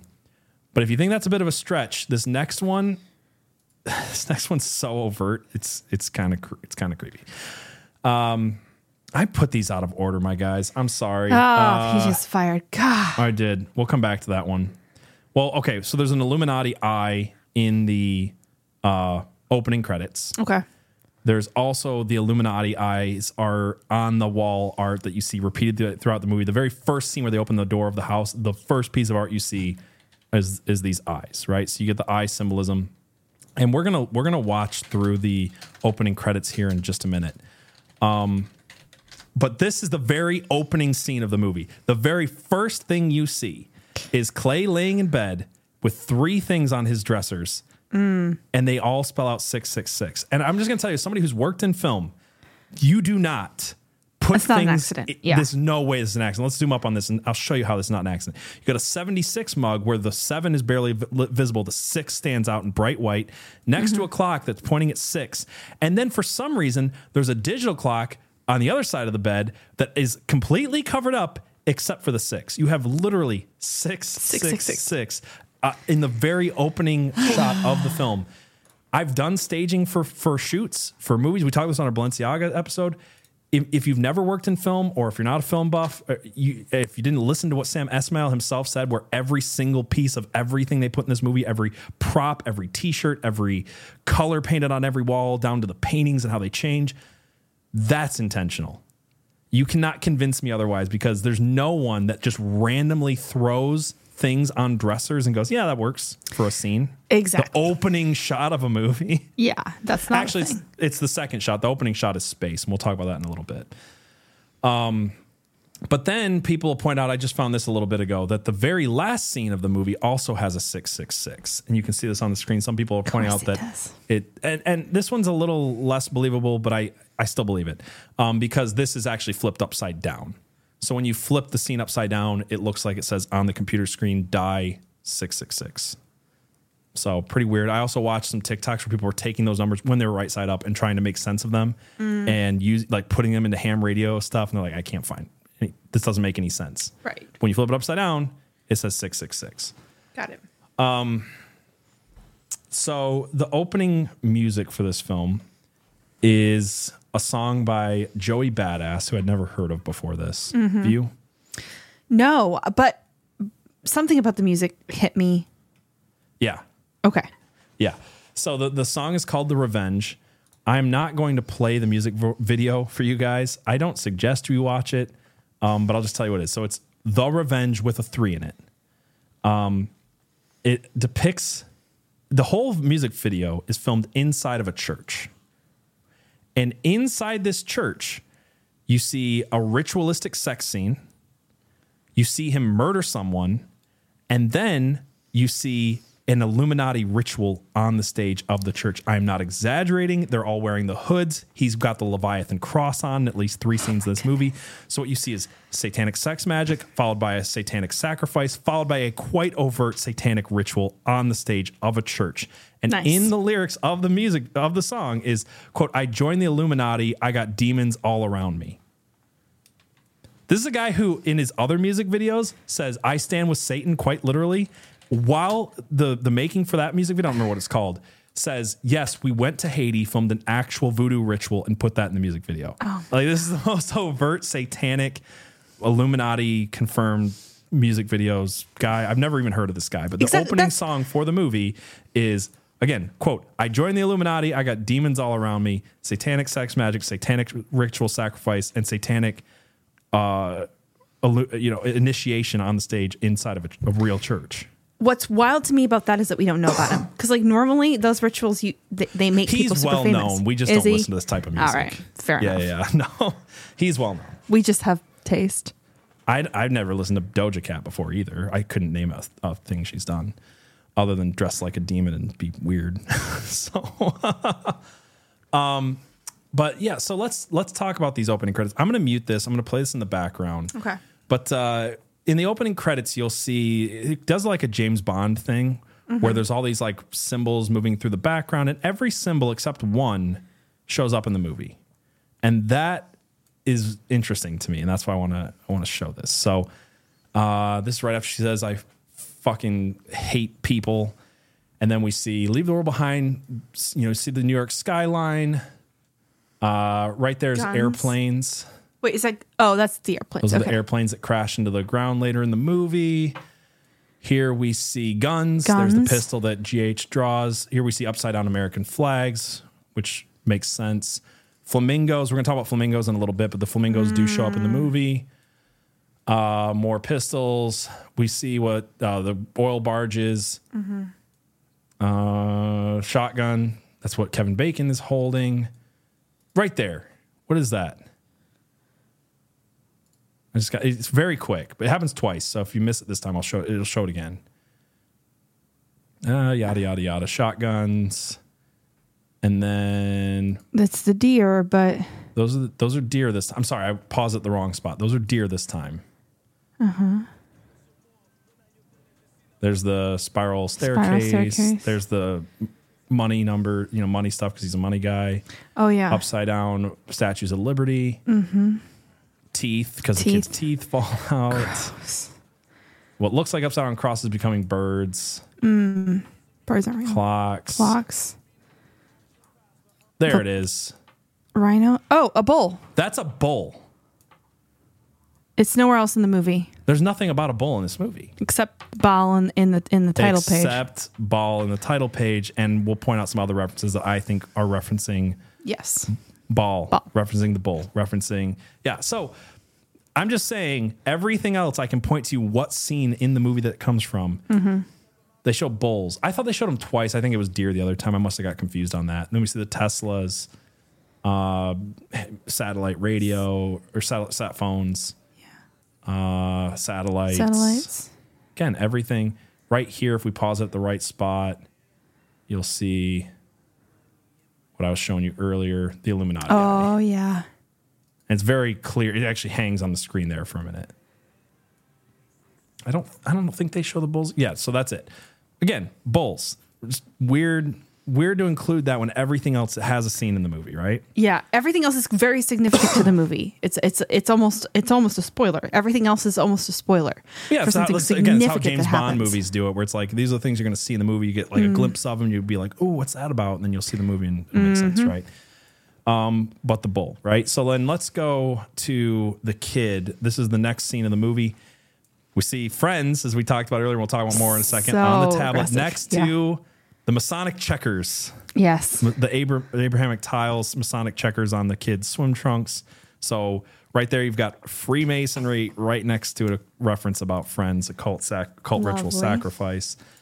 Um, then I want to talk about this. I don't have any pictures for this one, but uh, there's a scene in this movie that stood out to us both. Remember how I was saying earlier? There's things that feel weird. So oil tanker crashes on the beach, right? They get an answer like, "Oh, hey, the satellite system's down, and it just no one's in control of the damn oil tanker." They get in the car, and then they have this line that says, "Let's go to Starbucks," just out of nowhere. Yeah. It, was, weird. So weird. I'm not the only one that knows this. Uh, almost everybody else I listened to was like, "What in the hell was that about?" Like, why out of literally nowhere say, "Let's go to Starbucks." Show a Starbucks cup. Never. And it's just it's over. It's like four seconds, but it's just the most awkward transition ever. It's not like the family's not shocked. They just get over it and go to Starbucks, and it's odd and it feels important. Yeah. I have one take on it that is, and I don't think this is the right take, and I'll explain why. I think the the surface level take would be they like this is how people treat climate change. They just don't care. They see the they see the climate going to hell, and they just go, "Yeah, let's get Starbucks. Screw screw the environment, right?" But yeah, in the rest of the movie, they're like they're still shocked about this thing. They're not over it, right? So like that doesn't make sense. Um, I started thinking about the the dual tailed mermaid on the Starbucks cup. Right. The Starbuck. This like the to call it. Starbuck, as I like, yes, as we call it, uh, the Starbuck, which is a reference to the thirteenth zodiac sign or Ophiuchus, who's Mhm. known as the serpent bearer. Mhm. I thought it could be a reference to that.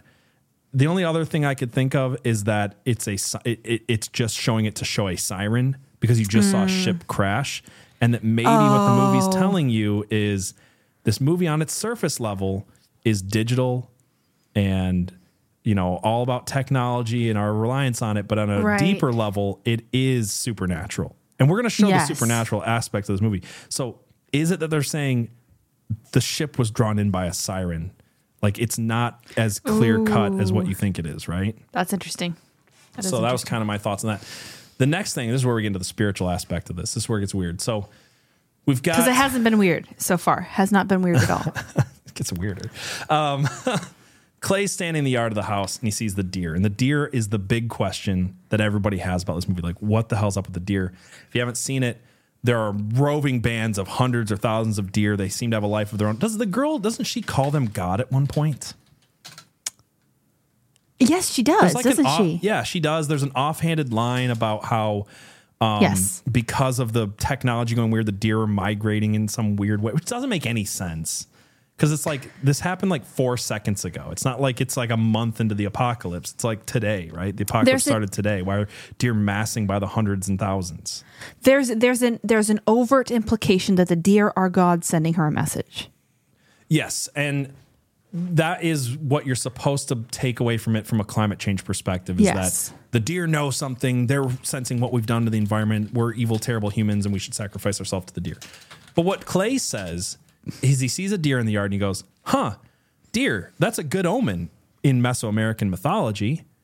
And what's odd about it is everybody watching that scene automatically goes, I haven't looked into this yet. I haven't Googled it yet, but he's definitely not right. Yeah. Because you can tell it's a bad no omen. way it's not a no way it's a good omen. So I try to look into this. And I, when I look at Native American folklore, it's a good omen. When you look at Mm. Mesoamerican folklore, it's it's not exactly the same. So I found uh, there's this book. Oh shoot! Uh, it's called "The Beast Between Deer in Mayan Art and Culture." Okay. And there's a few. Uh, I look. I didn't buy the book, but there's a synopsis on what each chapter essentially represents. I'll read a few clips from this. I also found another site, and I totally forgot to put this in my notes. But it said in in in Mayan culture, again Mesoamerican Mayan culture, uh, the deer is a sign of chaos. It's a sign of change. It's a mm-hmm. bad omen. So in Native American culture, respect, strength, integrity, honor, good omens. In mm-hmm. Mayan American culture, chaos, God. And then you get to this weird part because there's this like an eight chapter book where it goes through all the different mm-hmm. symbolism that deer means to the Mayan people. It says chapter three, big bucks, and chapter five, locking horns, respectively, consider the imagery of the deer hunt in the context of elite social and political mm. status and with respect to sacrifice imagery. So I'm just, to- again, the imagery of the deer in the context of elite social and political status and sacrifice imagery. Ta- chapter three shows that deer bodies provide objects for tax, tribute, and trade. The deer also act as a symbol for larger ideas about prey versus predator. Finally, at the ruling level, dining on deer meat enabled competitive feasting and may have in- indi- indicated control over the areas it roamed or networks necessary for procurement, even as the hunt itself acted as a metaphor for the elite male heroism. Chapter 5 explores animal hierarchies displayed during various activities as demonstrated, for example, through regalia and or liminal associations carried by iconograph- iconographical tags with a celestial starry deer crocodile. The deer headdresses that appeared in representation of ancient ball game were part of the elite pageantry taking place Hmm. in site centers tapped into metaphors for war or political alliance. Ooh. This was envisioned in the context of predator and prey, warrior and prisoner, and the interconnections between these foils. If you search Deer Mesoamerican lore, this is the first book that comes up. It's o- the only book that comes up. So I imagine I am, and I looked It's it up the day the movie came out. I imagined that, that this was the thing that he saw as he Googled it as well, right? It's a it's a reference to this. Mm. Um, uh, it goes on to say more about the deer can be connected with first level elites by m- marking control of important resources. It's just saying over and over again that the deer hunt is a ritual sacrifice of the elites and how the elites loom over their people. Uh, it talks about how wearing horns is like a sign of you know the it's all about the elites. I think in chapter I was trying to find where chapter seven is at, but it's it, it's a it's a fill in for ritual sacrifice and for the elites. Again, the references keep coming back to elites, ritual sacrifice, elites, ritual sacrifice is what this Yeah. book just keeps referencing over and over again. So if you do any digging on Mayan culture's view of deer as omens, it is, if anything, an omen of elite ritual sacrifice. So, oh, uh, just about knocked my desk over. Uh, then I got into another thought with this that you and me talked about. So there's this, you're talking about scenes that go nowhere. There's a scene where they're in the shed. They're, they find a shed outside of the house, right? Yes. And the, the Really kids weird. are in the shed. And the shed is only in two scenes in the movie, really. And they all have to do with the deer. But like the first scene, he walks in and he's like, I wonder who's watching you. And she's like, Mm. What are you talking about? He's like, Well, whoever's sleeping in this shed has a clear view of your bedroom window from here. And he pan, the, the camera looks down at the floor. There's a pile of leaves with a very clear human body impression. It's never brought up again. It's the weirdest. It's like someone's definitely sleeping in this shed Mhm. with a clear view of the daughter's bedroom, and it's never brought up again. Yes. And what is the only other living being in the movie that is Hangs around the shed all the time. hangs around the shit all the time and the one deer is that looks like no other deer. contacting contacting the daughter has a specific interest in the daughter. The, the one that's the deer. aggressive and angry and is contacting the dog. It's a deer spirit. It's a spirit guide or it's a skinwalker. And I think that's Mhm. exactly what it's a skinwalker who's transforming into a human, Mhm. sleeping. That's got to be the implication. That's what it seems because like. he's the only one that's not acting like a deer. He's Mhm. acting aggressive. He's acting in control. It. He's leading the other deer. leading the other deer in a way that don't make any sense. I don't care like what you try to say. The only other explanation I found from this, and this might be part of the predictive programming, talking about deer is another story that came out um, 15 hours ago. Again, all this stuff is coming out like right as we're doing this episode. Uh, is this scientists warn zombie deer disease could spread to humans as cases surge across Lovely. the U.S. Lovely. Chronic wasting disease was found in 800 samples of deer, elk, and moose across Wyoming. And it goes on to say this could get into humans. Could it? It it literally causes your body to decay. Mhm. So, Havana syndrome, tick bite, or chronic wasting disease. Like, what's the implication there? You know what I mean? The deer was seemed protective of the girl, but maybe didn't like the the, the skinwalker didn't like the boy and gave him chronic wasting disease. I don't know. Interesting. But I, I think it's I, I'm I'm leaning more towards the fact that this is a skinwalker. I think that's why they leave it open ended of who the hell like Yeah, what they human body answer. shape is sleeping in that and why the deer is acting not animal like, why it's acting human like, and why the girl references it as a spirit of some type, a leading spirit. It yeah, feels- and God. Like she references it as God. And which and it's way bigger than the other deer. And we've already pointed out that deer and sacrifice go together. What? How do you Mhm. become a skinwalker? Human sacrifice. Mhm. This movie has tons of sacrifice references to it. The bull in the opening credits, the the ball on the post, b- ball on the poster, six six six. The Mesoamerican deer mythology, and then we've got a skinwalker reference. It's just continually human sacrifice. And we'll get back to the idea of human sacrifice because it comes back like three more times before the end of the movie. But we have to talk about the other animal really quick. So there's this whole weird scene we, we played earlier where GH and Amanda are talking. Yes. Meanwhile, Ruth and Clay are outside, and s- both scenes progress in the creepiest of fashion where Yes. Amanda and GH almost kind of kiss. And then yeah, like they hug a really long time, and then they're like, "We're to I'm a song. married. No, I'm not trying to be gross, but literally the lyrics of the song in the background is "Can you feel my heart on through my jeans Oh right my now?" god! While they're hugging, it's very It's intentional. gr- yeah.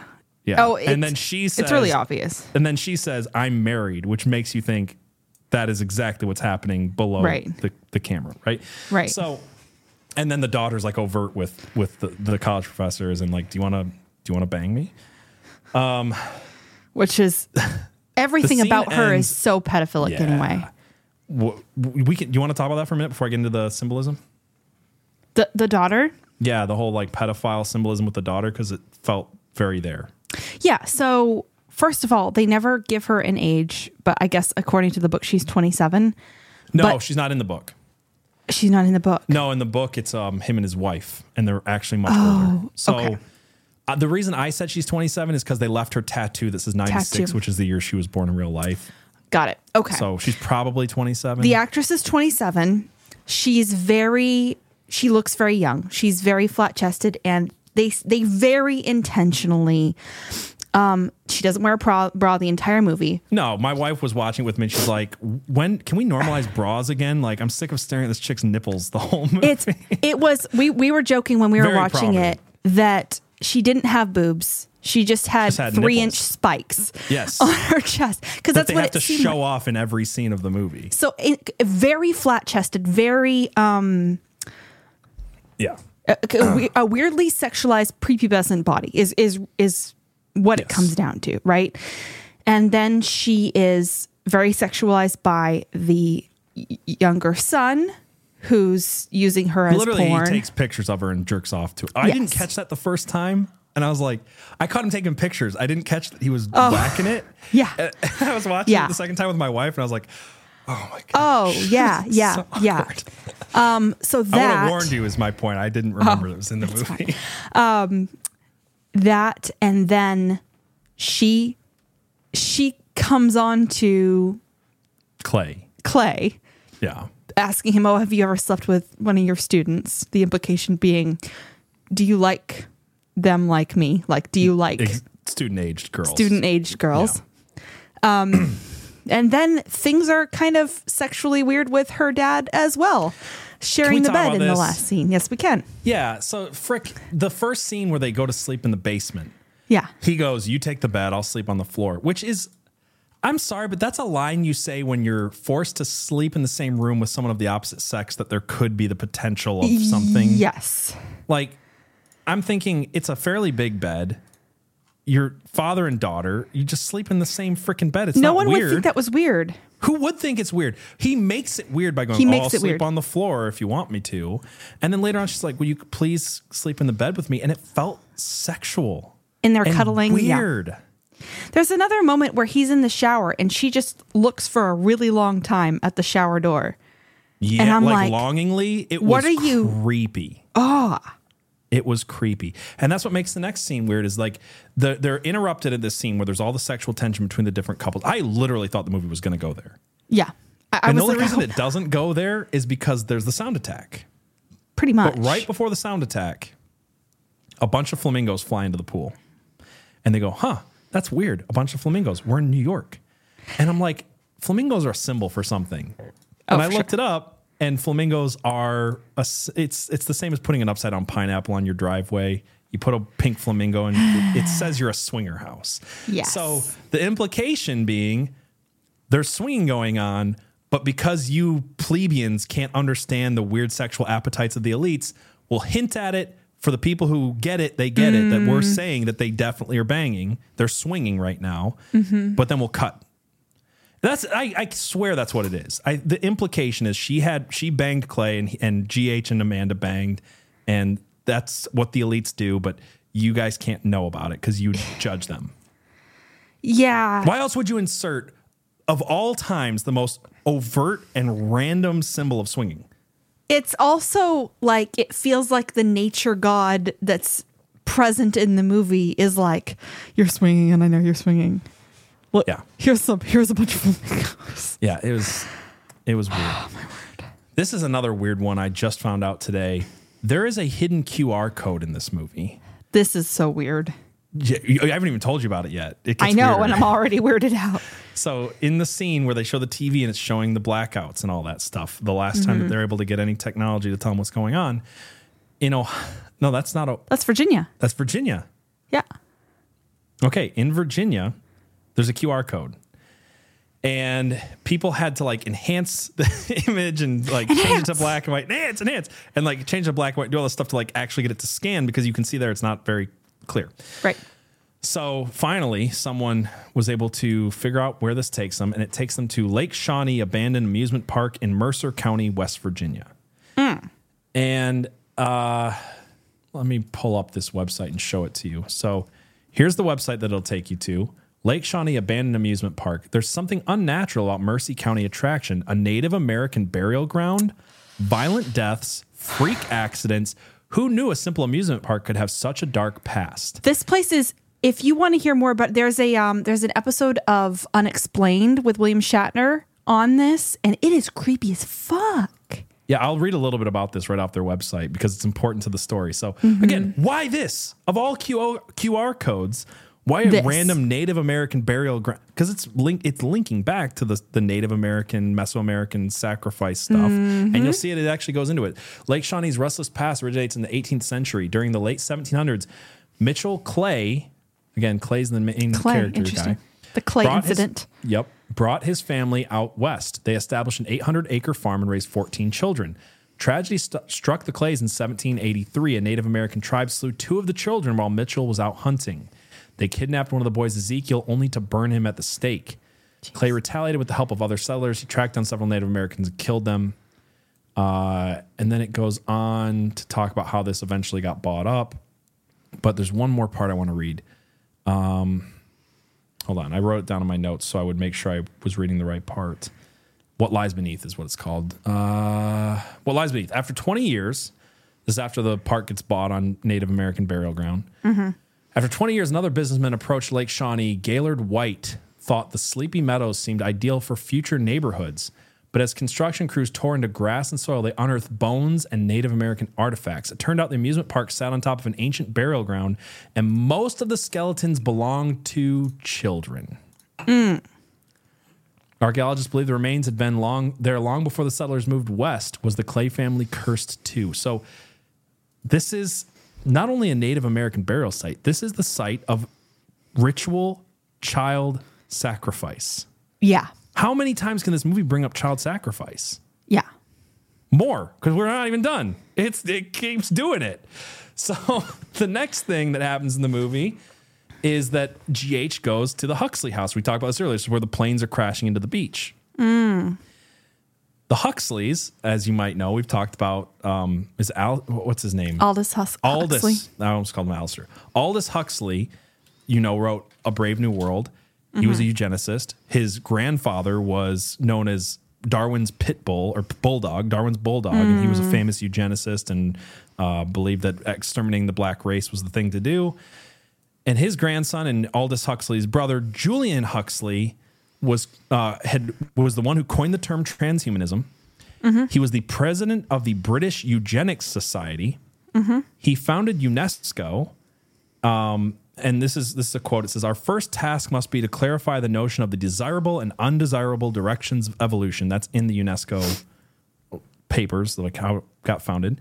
He Yeah. also founded the World Wildlife Foundation, and this comes from a paper called the World Wildlife Foundation: Race Science and World Government. The co-founder of both UNESCO and the WWF, not the wrestling kind, but the World Wildlife Foundation. Sir Julian Huxley was obsessed with population control, which he called, quote, the problem of our age. Huxley and Nicholson emphasized wildlife conservation was a pathway to this goal. So I just find it interesting that the house that he goes to also has all these references to eugenicists. Mm-hmm. Um, and then there's something that we showed at the beginning of this movie, but it comes up at the house. I'm going to show it on screen here for you guys. That is that blue is freaking everywhere in this movie. Yes. So much. And a, again, as someone who's worked in film, uh, people win awards for like how well they can use color and the repetition of color. There's Yeah. cinematographer cinematography 101 you don't put that much of the same color in a movie in places that like they literally had to change street signs to be this color. They had to repaint walls to be this color. They had to buy a car that was this color. They had to put random objects throughout all of the scenes that were this exact color of blue um, Yeah. including a like a home depot like store where you can tell that that was not the color of the signs. They had to change it because it didn't look normal. Right. uh, it looked like notice this exact shade of blue over and over and over again. And we already talked about direct energy weapons. What goes with direct energy weapons and the color blue? What does that make you think of? That's the whole the Maui stuff. What was the most famous picture from Maui? The two most famous pictures from Maui. The one that's striking me is like all the blue the blue Um, cars being fine. The blue cars. That's the the, color of Clay's car that gets attacked by a drone Mhm. that looks like a direct energy weapon and it survives, right? So, like that Mhm. symbolism is there. What's the other one? The uh, umbrella. The blue umbrella. Whoa, what would I tell you if this movie includes a blue freaking umbrella Ah, of that shade in a disaster same zone? shade. Yeah, wild. It's the same shade of blue. And the there's other shade of blue. pinpricks of that blue in the scene too. Yeah. Yeah, you, throughout the, the yard, it's all Yeah. over the it's all over the yard. But right there, if you can, if, I can't. I guess you can't see my cursor. Right there at the corner of the house is a blue umbrella in the same shade of blue Same from the shade. Simpsons episode that predicted the the Mhm. direct energy weapon attacks, and from the actual pictures from Maui. This goes back to my earlier point. Like, there's this whole tension. Like, how much do the elites control? How much is actually fake and staged and gay? We're not Mm. really in control of stuff. But we're also going to make a movie in the summer that predicts accurately all of the messaging in the fall, including Matthew Perry's death and including the Maui wildfires, which are two of our biggest episode, our biggest, our two biggest unhinged episodes. Yeah, like wow. that, like this is this is to me going like, I'm starting to question that they actually stage more stuff more in advance than we think. Yeah. Cause like Ooh. the the freaking blue umbrella, it's the same freaking shade. And no one else I saw pointing out that umbrella there, but it's like it instantly struck It's me in so my overt, second yeah. playthrough. Yeah. Um again, it's the same shade of blue over and over again. Then we've got references to direct energy weapons throughout the movie. Mm-hmm. And then we have all these references to again, you know, I keep showing you that there's articles that come out like directly after this movie comes out that are all linking back to this movie. Well, there's another one of these articles, and it is about Mark Zuckerberg. Um, oh, before we get to Mark Zuckerberg, I found this interesting today. We already showed the blue wall in the opening scene and the 666. And we showed on our Maui episode that it doesn't have to be blue, that they can set these direct energy weapons to pick a color to avoid. That it can kill everything but one color. And it doesn't have to be blue, they can change the settings. Why is it why is it blue though? If you had to guess. Is it I think I found out. is it the like the coolest color, the easiest on the spectrum? It's the lowest. Because because the direct energy weapons have to do with light frequencies. Right. It's what is the light frequency of blue? I don't know. According Oh. to Google, it's six point six six is the frequency of the color blue. Well, gee. yes. So again, blue wall in the beginning with six six six on it. Blue umbrella, direct energy weapon references, and then I find out that the color blue at the frequency at its at its her, ten to the fourteenth power hertz frequency is six point six six. Jeez Louises. I'm telling you, it's freaking weird, right?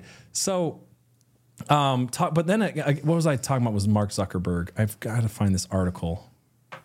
I know I have it here. Here it is, uh, from Wired magazine that came out uh, this week, I believe.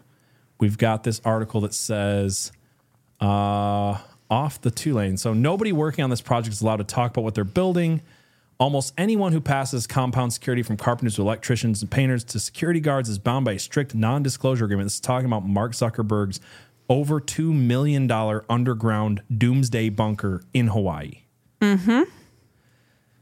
Again, right after the movie comes out, Wired Magazine decides to tell us hey, by the way, Mark Zuckerberg is building a doomsday bunker in Hawaii. A weird amount of of of articles that come out right after the movie ha- involve the movie in some way, involve Yeah. some strong aspect of the movie. Yeah, yeah, it's super weird, and it just goes on to say like people are getting fired, people are getting sued, NDAs because they can't talk about it. Meanwhile, we've got people getting beaten up by the press, beat literally stalked, gang stalked, um, chokeholded on on television. Um, for asking questions about where the missing Maui children are. We've got every fact checking organization going, there's never been a missing Maui child. They Mhm. never were missing. They're not missing now Mm-hmm. no one's ever been missing. Forget all the parents whose kids are missing Right. That are in Maui because we can't talk about them. It's complete media blackout coming from the the people over there. Mhm. And let's forget that you know the people trying to interview these people who are getting beaten up on camera for asking the questions of the governor, of the police, and of Right. residents. We just have to accept that these elites are building giant underground bunkers in Hawaii. Thousand missing kids. Don't pay attention. Oh, it's just some crazy shit, dude. It just, if this movie, it feels like it's not only telling us what they want to do in 2024, but what they did do. But they already did. Yeah. Yeah. So the blue thing really stuck out to me. Um, I don't know how I got these in the wrong order earlier, but I wanted to talk about this. This uh, again, talking about things that are definitely put on a screen on purpose.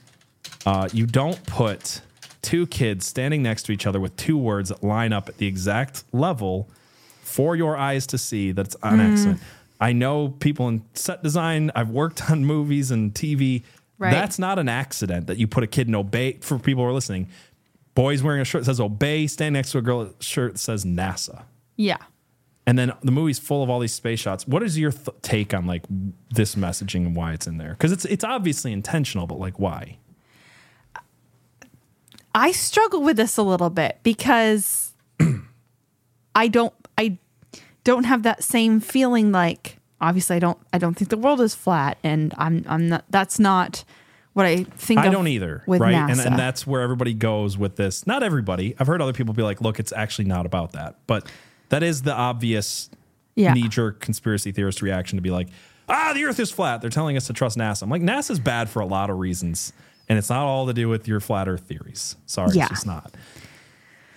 There's a lot of space shots in this. In this, though. There's a lot of space shots. So there's, and we're, we'll talk mo- more about them in a second, but like, there's the opening shot, which is the sun coming up. Mm-hmm. Um, there's a shot from the moon with the flag of, you know, the NASA It's space very mission, visceral. while the sun is eclipsed by the Earth.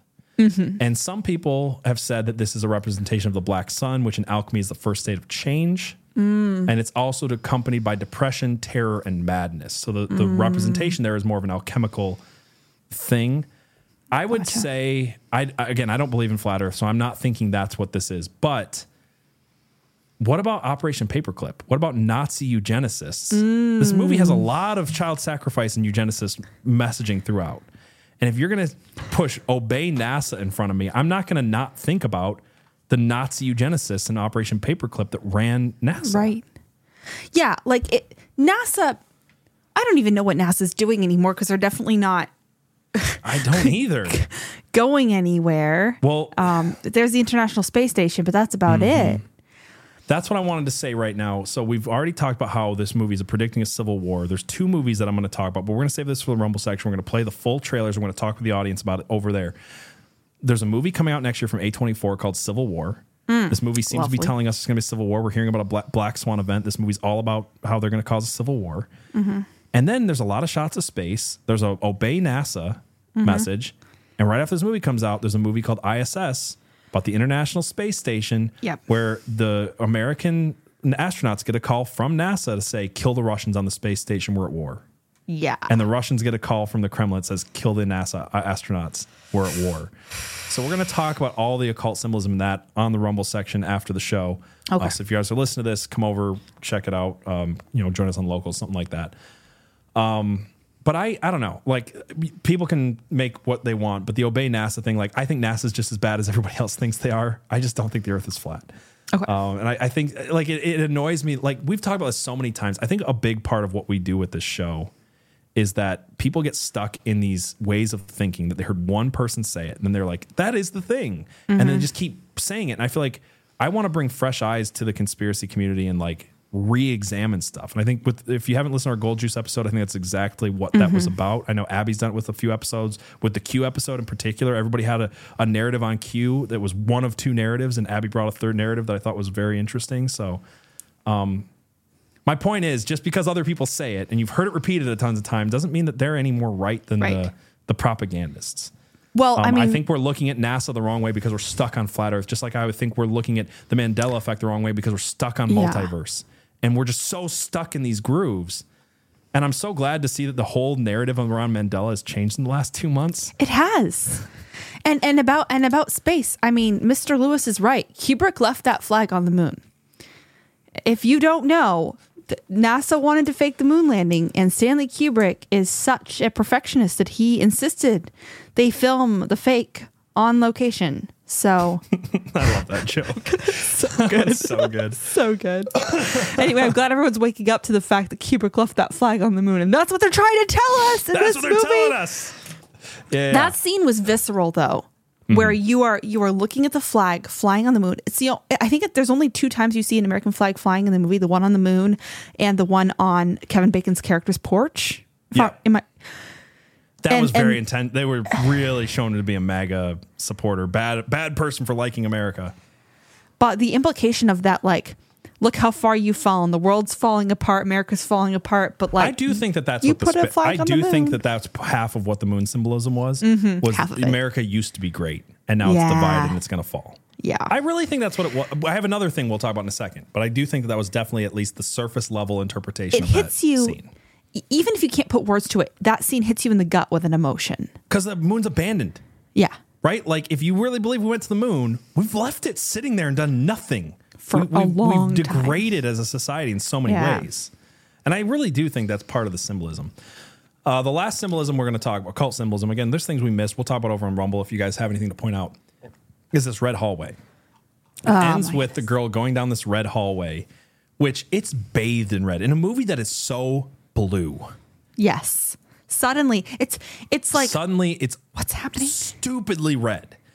And red red hallways in dreams and other things, they're they're a transitional state, right? Mm-hmm. And we're gonna get into the movie ends with a very stepping into through a portal into a new thing messaging. And the Mm. first symbol of that is the red hallway. Mhm. At the end of the red hallway, she finds the bunker. And this is where it's going to get weird. So I keep saying that, but it does. It just keeps getting weirder. At least to me, it does. So at the end of this red hallway, I got to find the picture. We see the, the name of the security system, the shelter. It's called Commodus. Commodus, Commodus Survival Shelters. which is not a real company. Okay. But Commodus is the name of a Roman emperor Yes. who went insane, declared himself a god, and was strangled to death in a bathtub. Oh. Yeah. Nice. So the very end of the movie, transitional state, portal imagery, red hallway, Bathtub. bathtub, ritual sacrifice imagery, and the ends with the last episode of Friends. Yes, and like the whole movie, this the, the friend symbolism has been so overt, and she, the the little girl's just desperate to keep watching Friends. She's like, I have to know how it ends. And there's this comment about how like Friends is nostalgic for a world that never existed, and and all this stuff. She just wants to know how it ends. That's all she wants, and like the only thing she wants from the deer God who's talking to her is a way to watch the last episode of Friends, And he leads her to it. and he gives it to her. He yeah, leads her to the house where they have the Friends DVD set in their bunker. It, like it just it blows my mind because I'm like, if you didn't get that the bathtub ritual was a ritual for Matthew Perry, they're like, Right. here's here's an obvious reference to a bathtub ritual sacrifice at the end of a portal imagery, going into Matthew freaking Perry on the screen with the Yeah. Friends theme song ending it. Like for a movie that came out in a festival while Matthew Perry's dying in a dying bath- in his pool. in, a yeah, freaking hot in tub. his hot tub.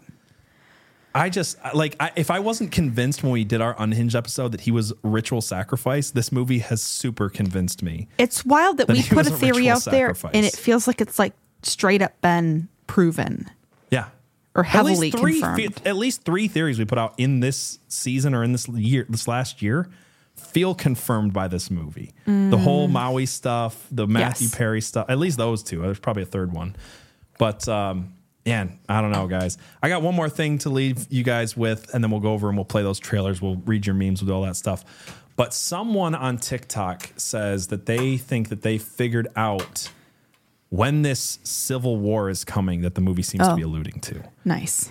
and it's it's fairly convincing stuff. So let's check this out, and then I got a five star review to read, and we'll we'll end the episode. So here's this. know the date of when all this is to take place because this movie left all the key dates. See, when the movie first starts out, you have a sunrise that is taking place. And then the movie shows this. Now, a lot of people sit here and they watch this and they think that it's a solar eclipse that's happening before your eyes. And no, that is not the case. See, for a solar eclipse, you have to have the moon in between Earth. And for a mm-hmm. lunar eclipse, you have to have the Earth between the moon. Which, as you see, you are on the moon and you are looking at Earth with the sun behind it. So, yes, mm. that is a lunar eclipse. So, you're going to sit here and say, well, War Deadpool, there is a lot of lunar eclipses that are due to happen in the next 10 years. Which one is it going to be? And that's where this bad boy comes into play that's at the end of the movie. And there's the day. And here's the message that comes up saying that we've been under attack, that there's elevated you know what, and again, there's the date. So here you have it, September 18th, 2024 is when a lunar eclipse is to take place, and that message comes out on September 17th, 2024. Now, Yeah. So Wait, how close is that to the one that is every year? September 25th, is it? sorry. What about September 25th? Wait, what's the day? I, I could have it be, it be. What's the day that like every year people are like the world's going to end on this day? Oh, that's um October 23rd. Oh, is it? Okay. Yeah, so yeah, it's it's a whole month September. But Huh. September 8th, what do you say, 17th? Uh, 18th. Se- September 18th of next year Okay. is when the uh, is a is a lunar eclipse and this movie has the date September 17th. Wow. When the message came out the day before the you know what I'm saying like it's saying Yeah. hey yesterday you got this message today's obviously September 18th, and there's a lunar eclipse, so it's pointing us to Yeah. maybe a specific date. I don't know, guys. Um, but I found that pretty interesting. That is interesting. Um, so really quickly, I gotta find this. Um, obviously, uh, we read your guys' five star reviews if you post them. I think I have a feeling we've had a few people send us screenshots of five star reviews they've put on Apple iTunes that I don't see when I go there. It might be you guys maybe just have a privacy setting that doesn't show. It shows you have another review, but we just can't read it from there. So if, if that happens, uh, feel free to screenshot it, send it to us, Mm-hmm. we'll read it, uh, which is what I'm going to do right now. So this one comes from the real Ohio Ashley, which is just propaganda in a screen name. Yeah, I don't think this person even exists. I don't. I, I think it's a fake review. So we'll, we'll read it. It's fake screenshot, But- fake person, fake but- review. Yep, but I'll read it because it's it's nice to us. So it says, okay, fair, fine. Searching for the truth, you come to the right place. I came to Apple Podcasts just to write this review. I listen on Locals and Rumble, so I get their unhinged episodes as well as the Rumble only commentary at the end. I've always been intrigued by the unknown and the secrets hidden from the common citizen. As a Christian, I always looked at, or I was always looked at as someone who shouldn't have these questions or even think of them in the first place. With the world growing increasingly evil and everything that's seemingly good becoming bad and bad becoming good, it's hard to know what the truth is anymore. I'm going to pause. I'll finish reading this second she's not wrong that like it, there's like in the christian community it's like how dare you ask questions about the world that's obviously Mm. run by satan lying to you it's like as christians we should be like automatically conspiracy theorists uh, abby and pj the hosts of this show uh, look at all the most intriguing and interesting conspiracy theories and just downright strange occurrences with a well researched and Christian perspective. Not only have they opened my mind to biblical truth and make me laugh till I cry, I feel that I've found a home for myself and like minded people in their conspiracy pilled community. Whether you are looking for info on cryptids, the Illuminati, or just to grow stronger in your faith, you cannot go wrong with listening to this podcast. I can't rate it highly enough. The Real Ohio Ashley. So, yeah, no, Ashley's awesome. I, I am gonna She's forever tease you about being, you know, from Ohio, but uh, real Ohio. I mean, she picked that name just to troll us. Let's just be Just- honest. She, hundred percent, she did. But hey, we can, we can, we can hit back. We're allowed to do that. yeah, we're allowed to do that. So again, if you want to support the show for free, leave us a five star review. Otherwise, please come over to locals uh, or Rokfin. Support us there. All the links are in the description below. We will see the rest of you guys tomorrow on Unhinged. If you're watching live, stick around. We'll chat with you. We'll play some trailers. We'll read. Have a great night, and God bless.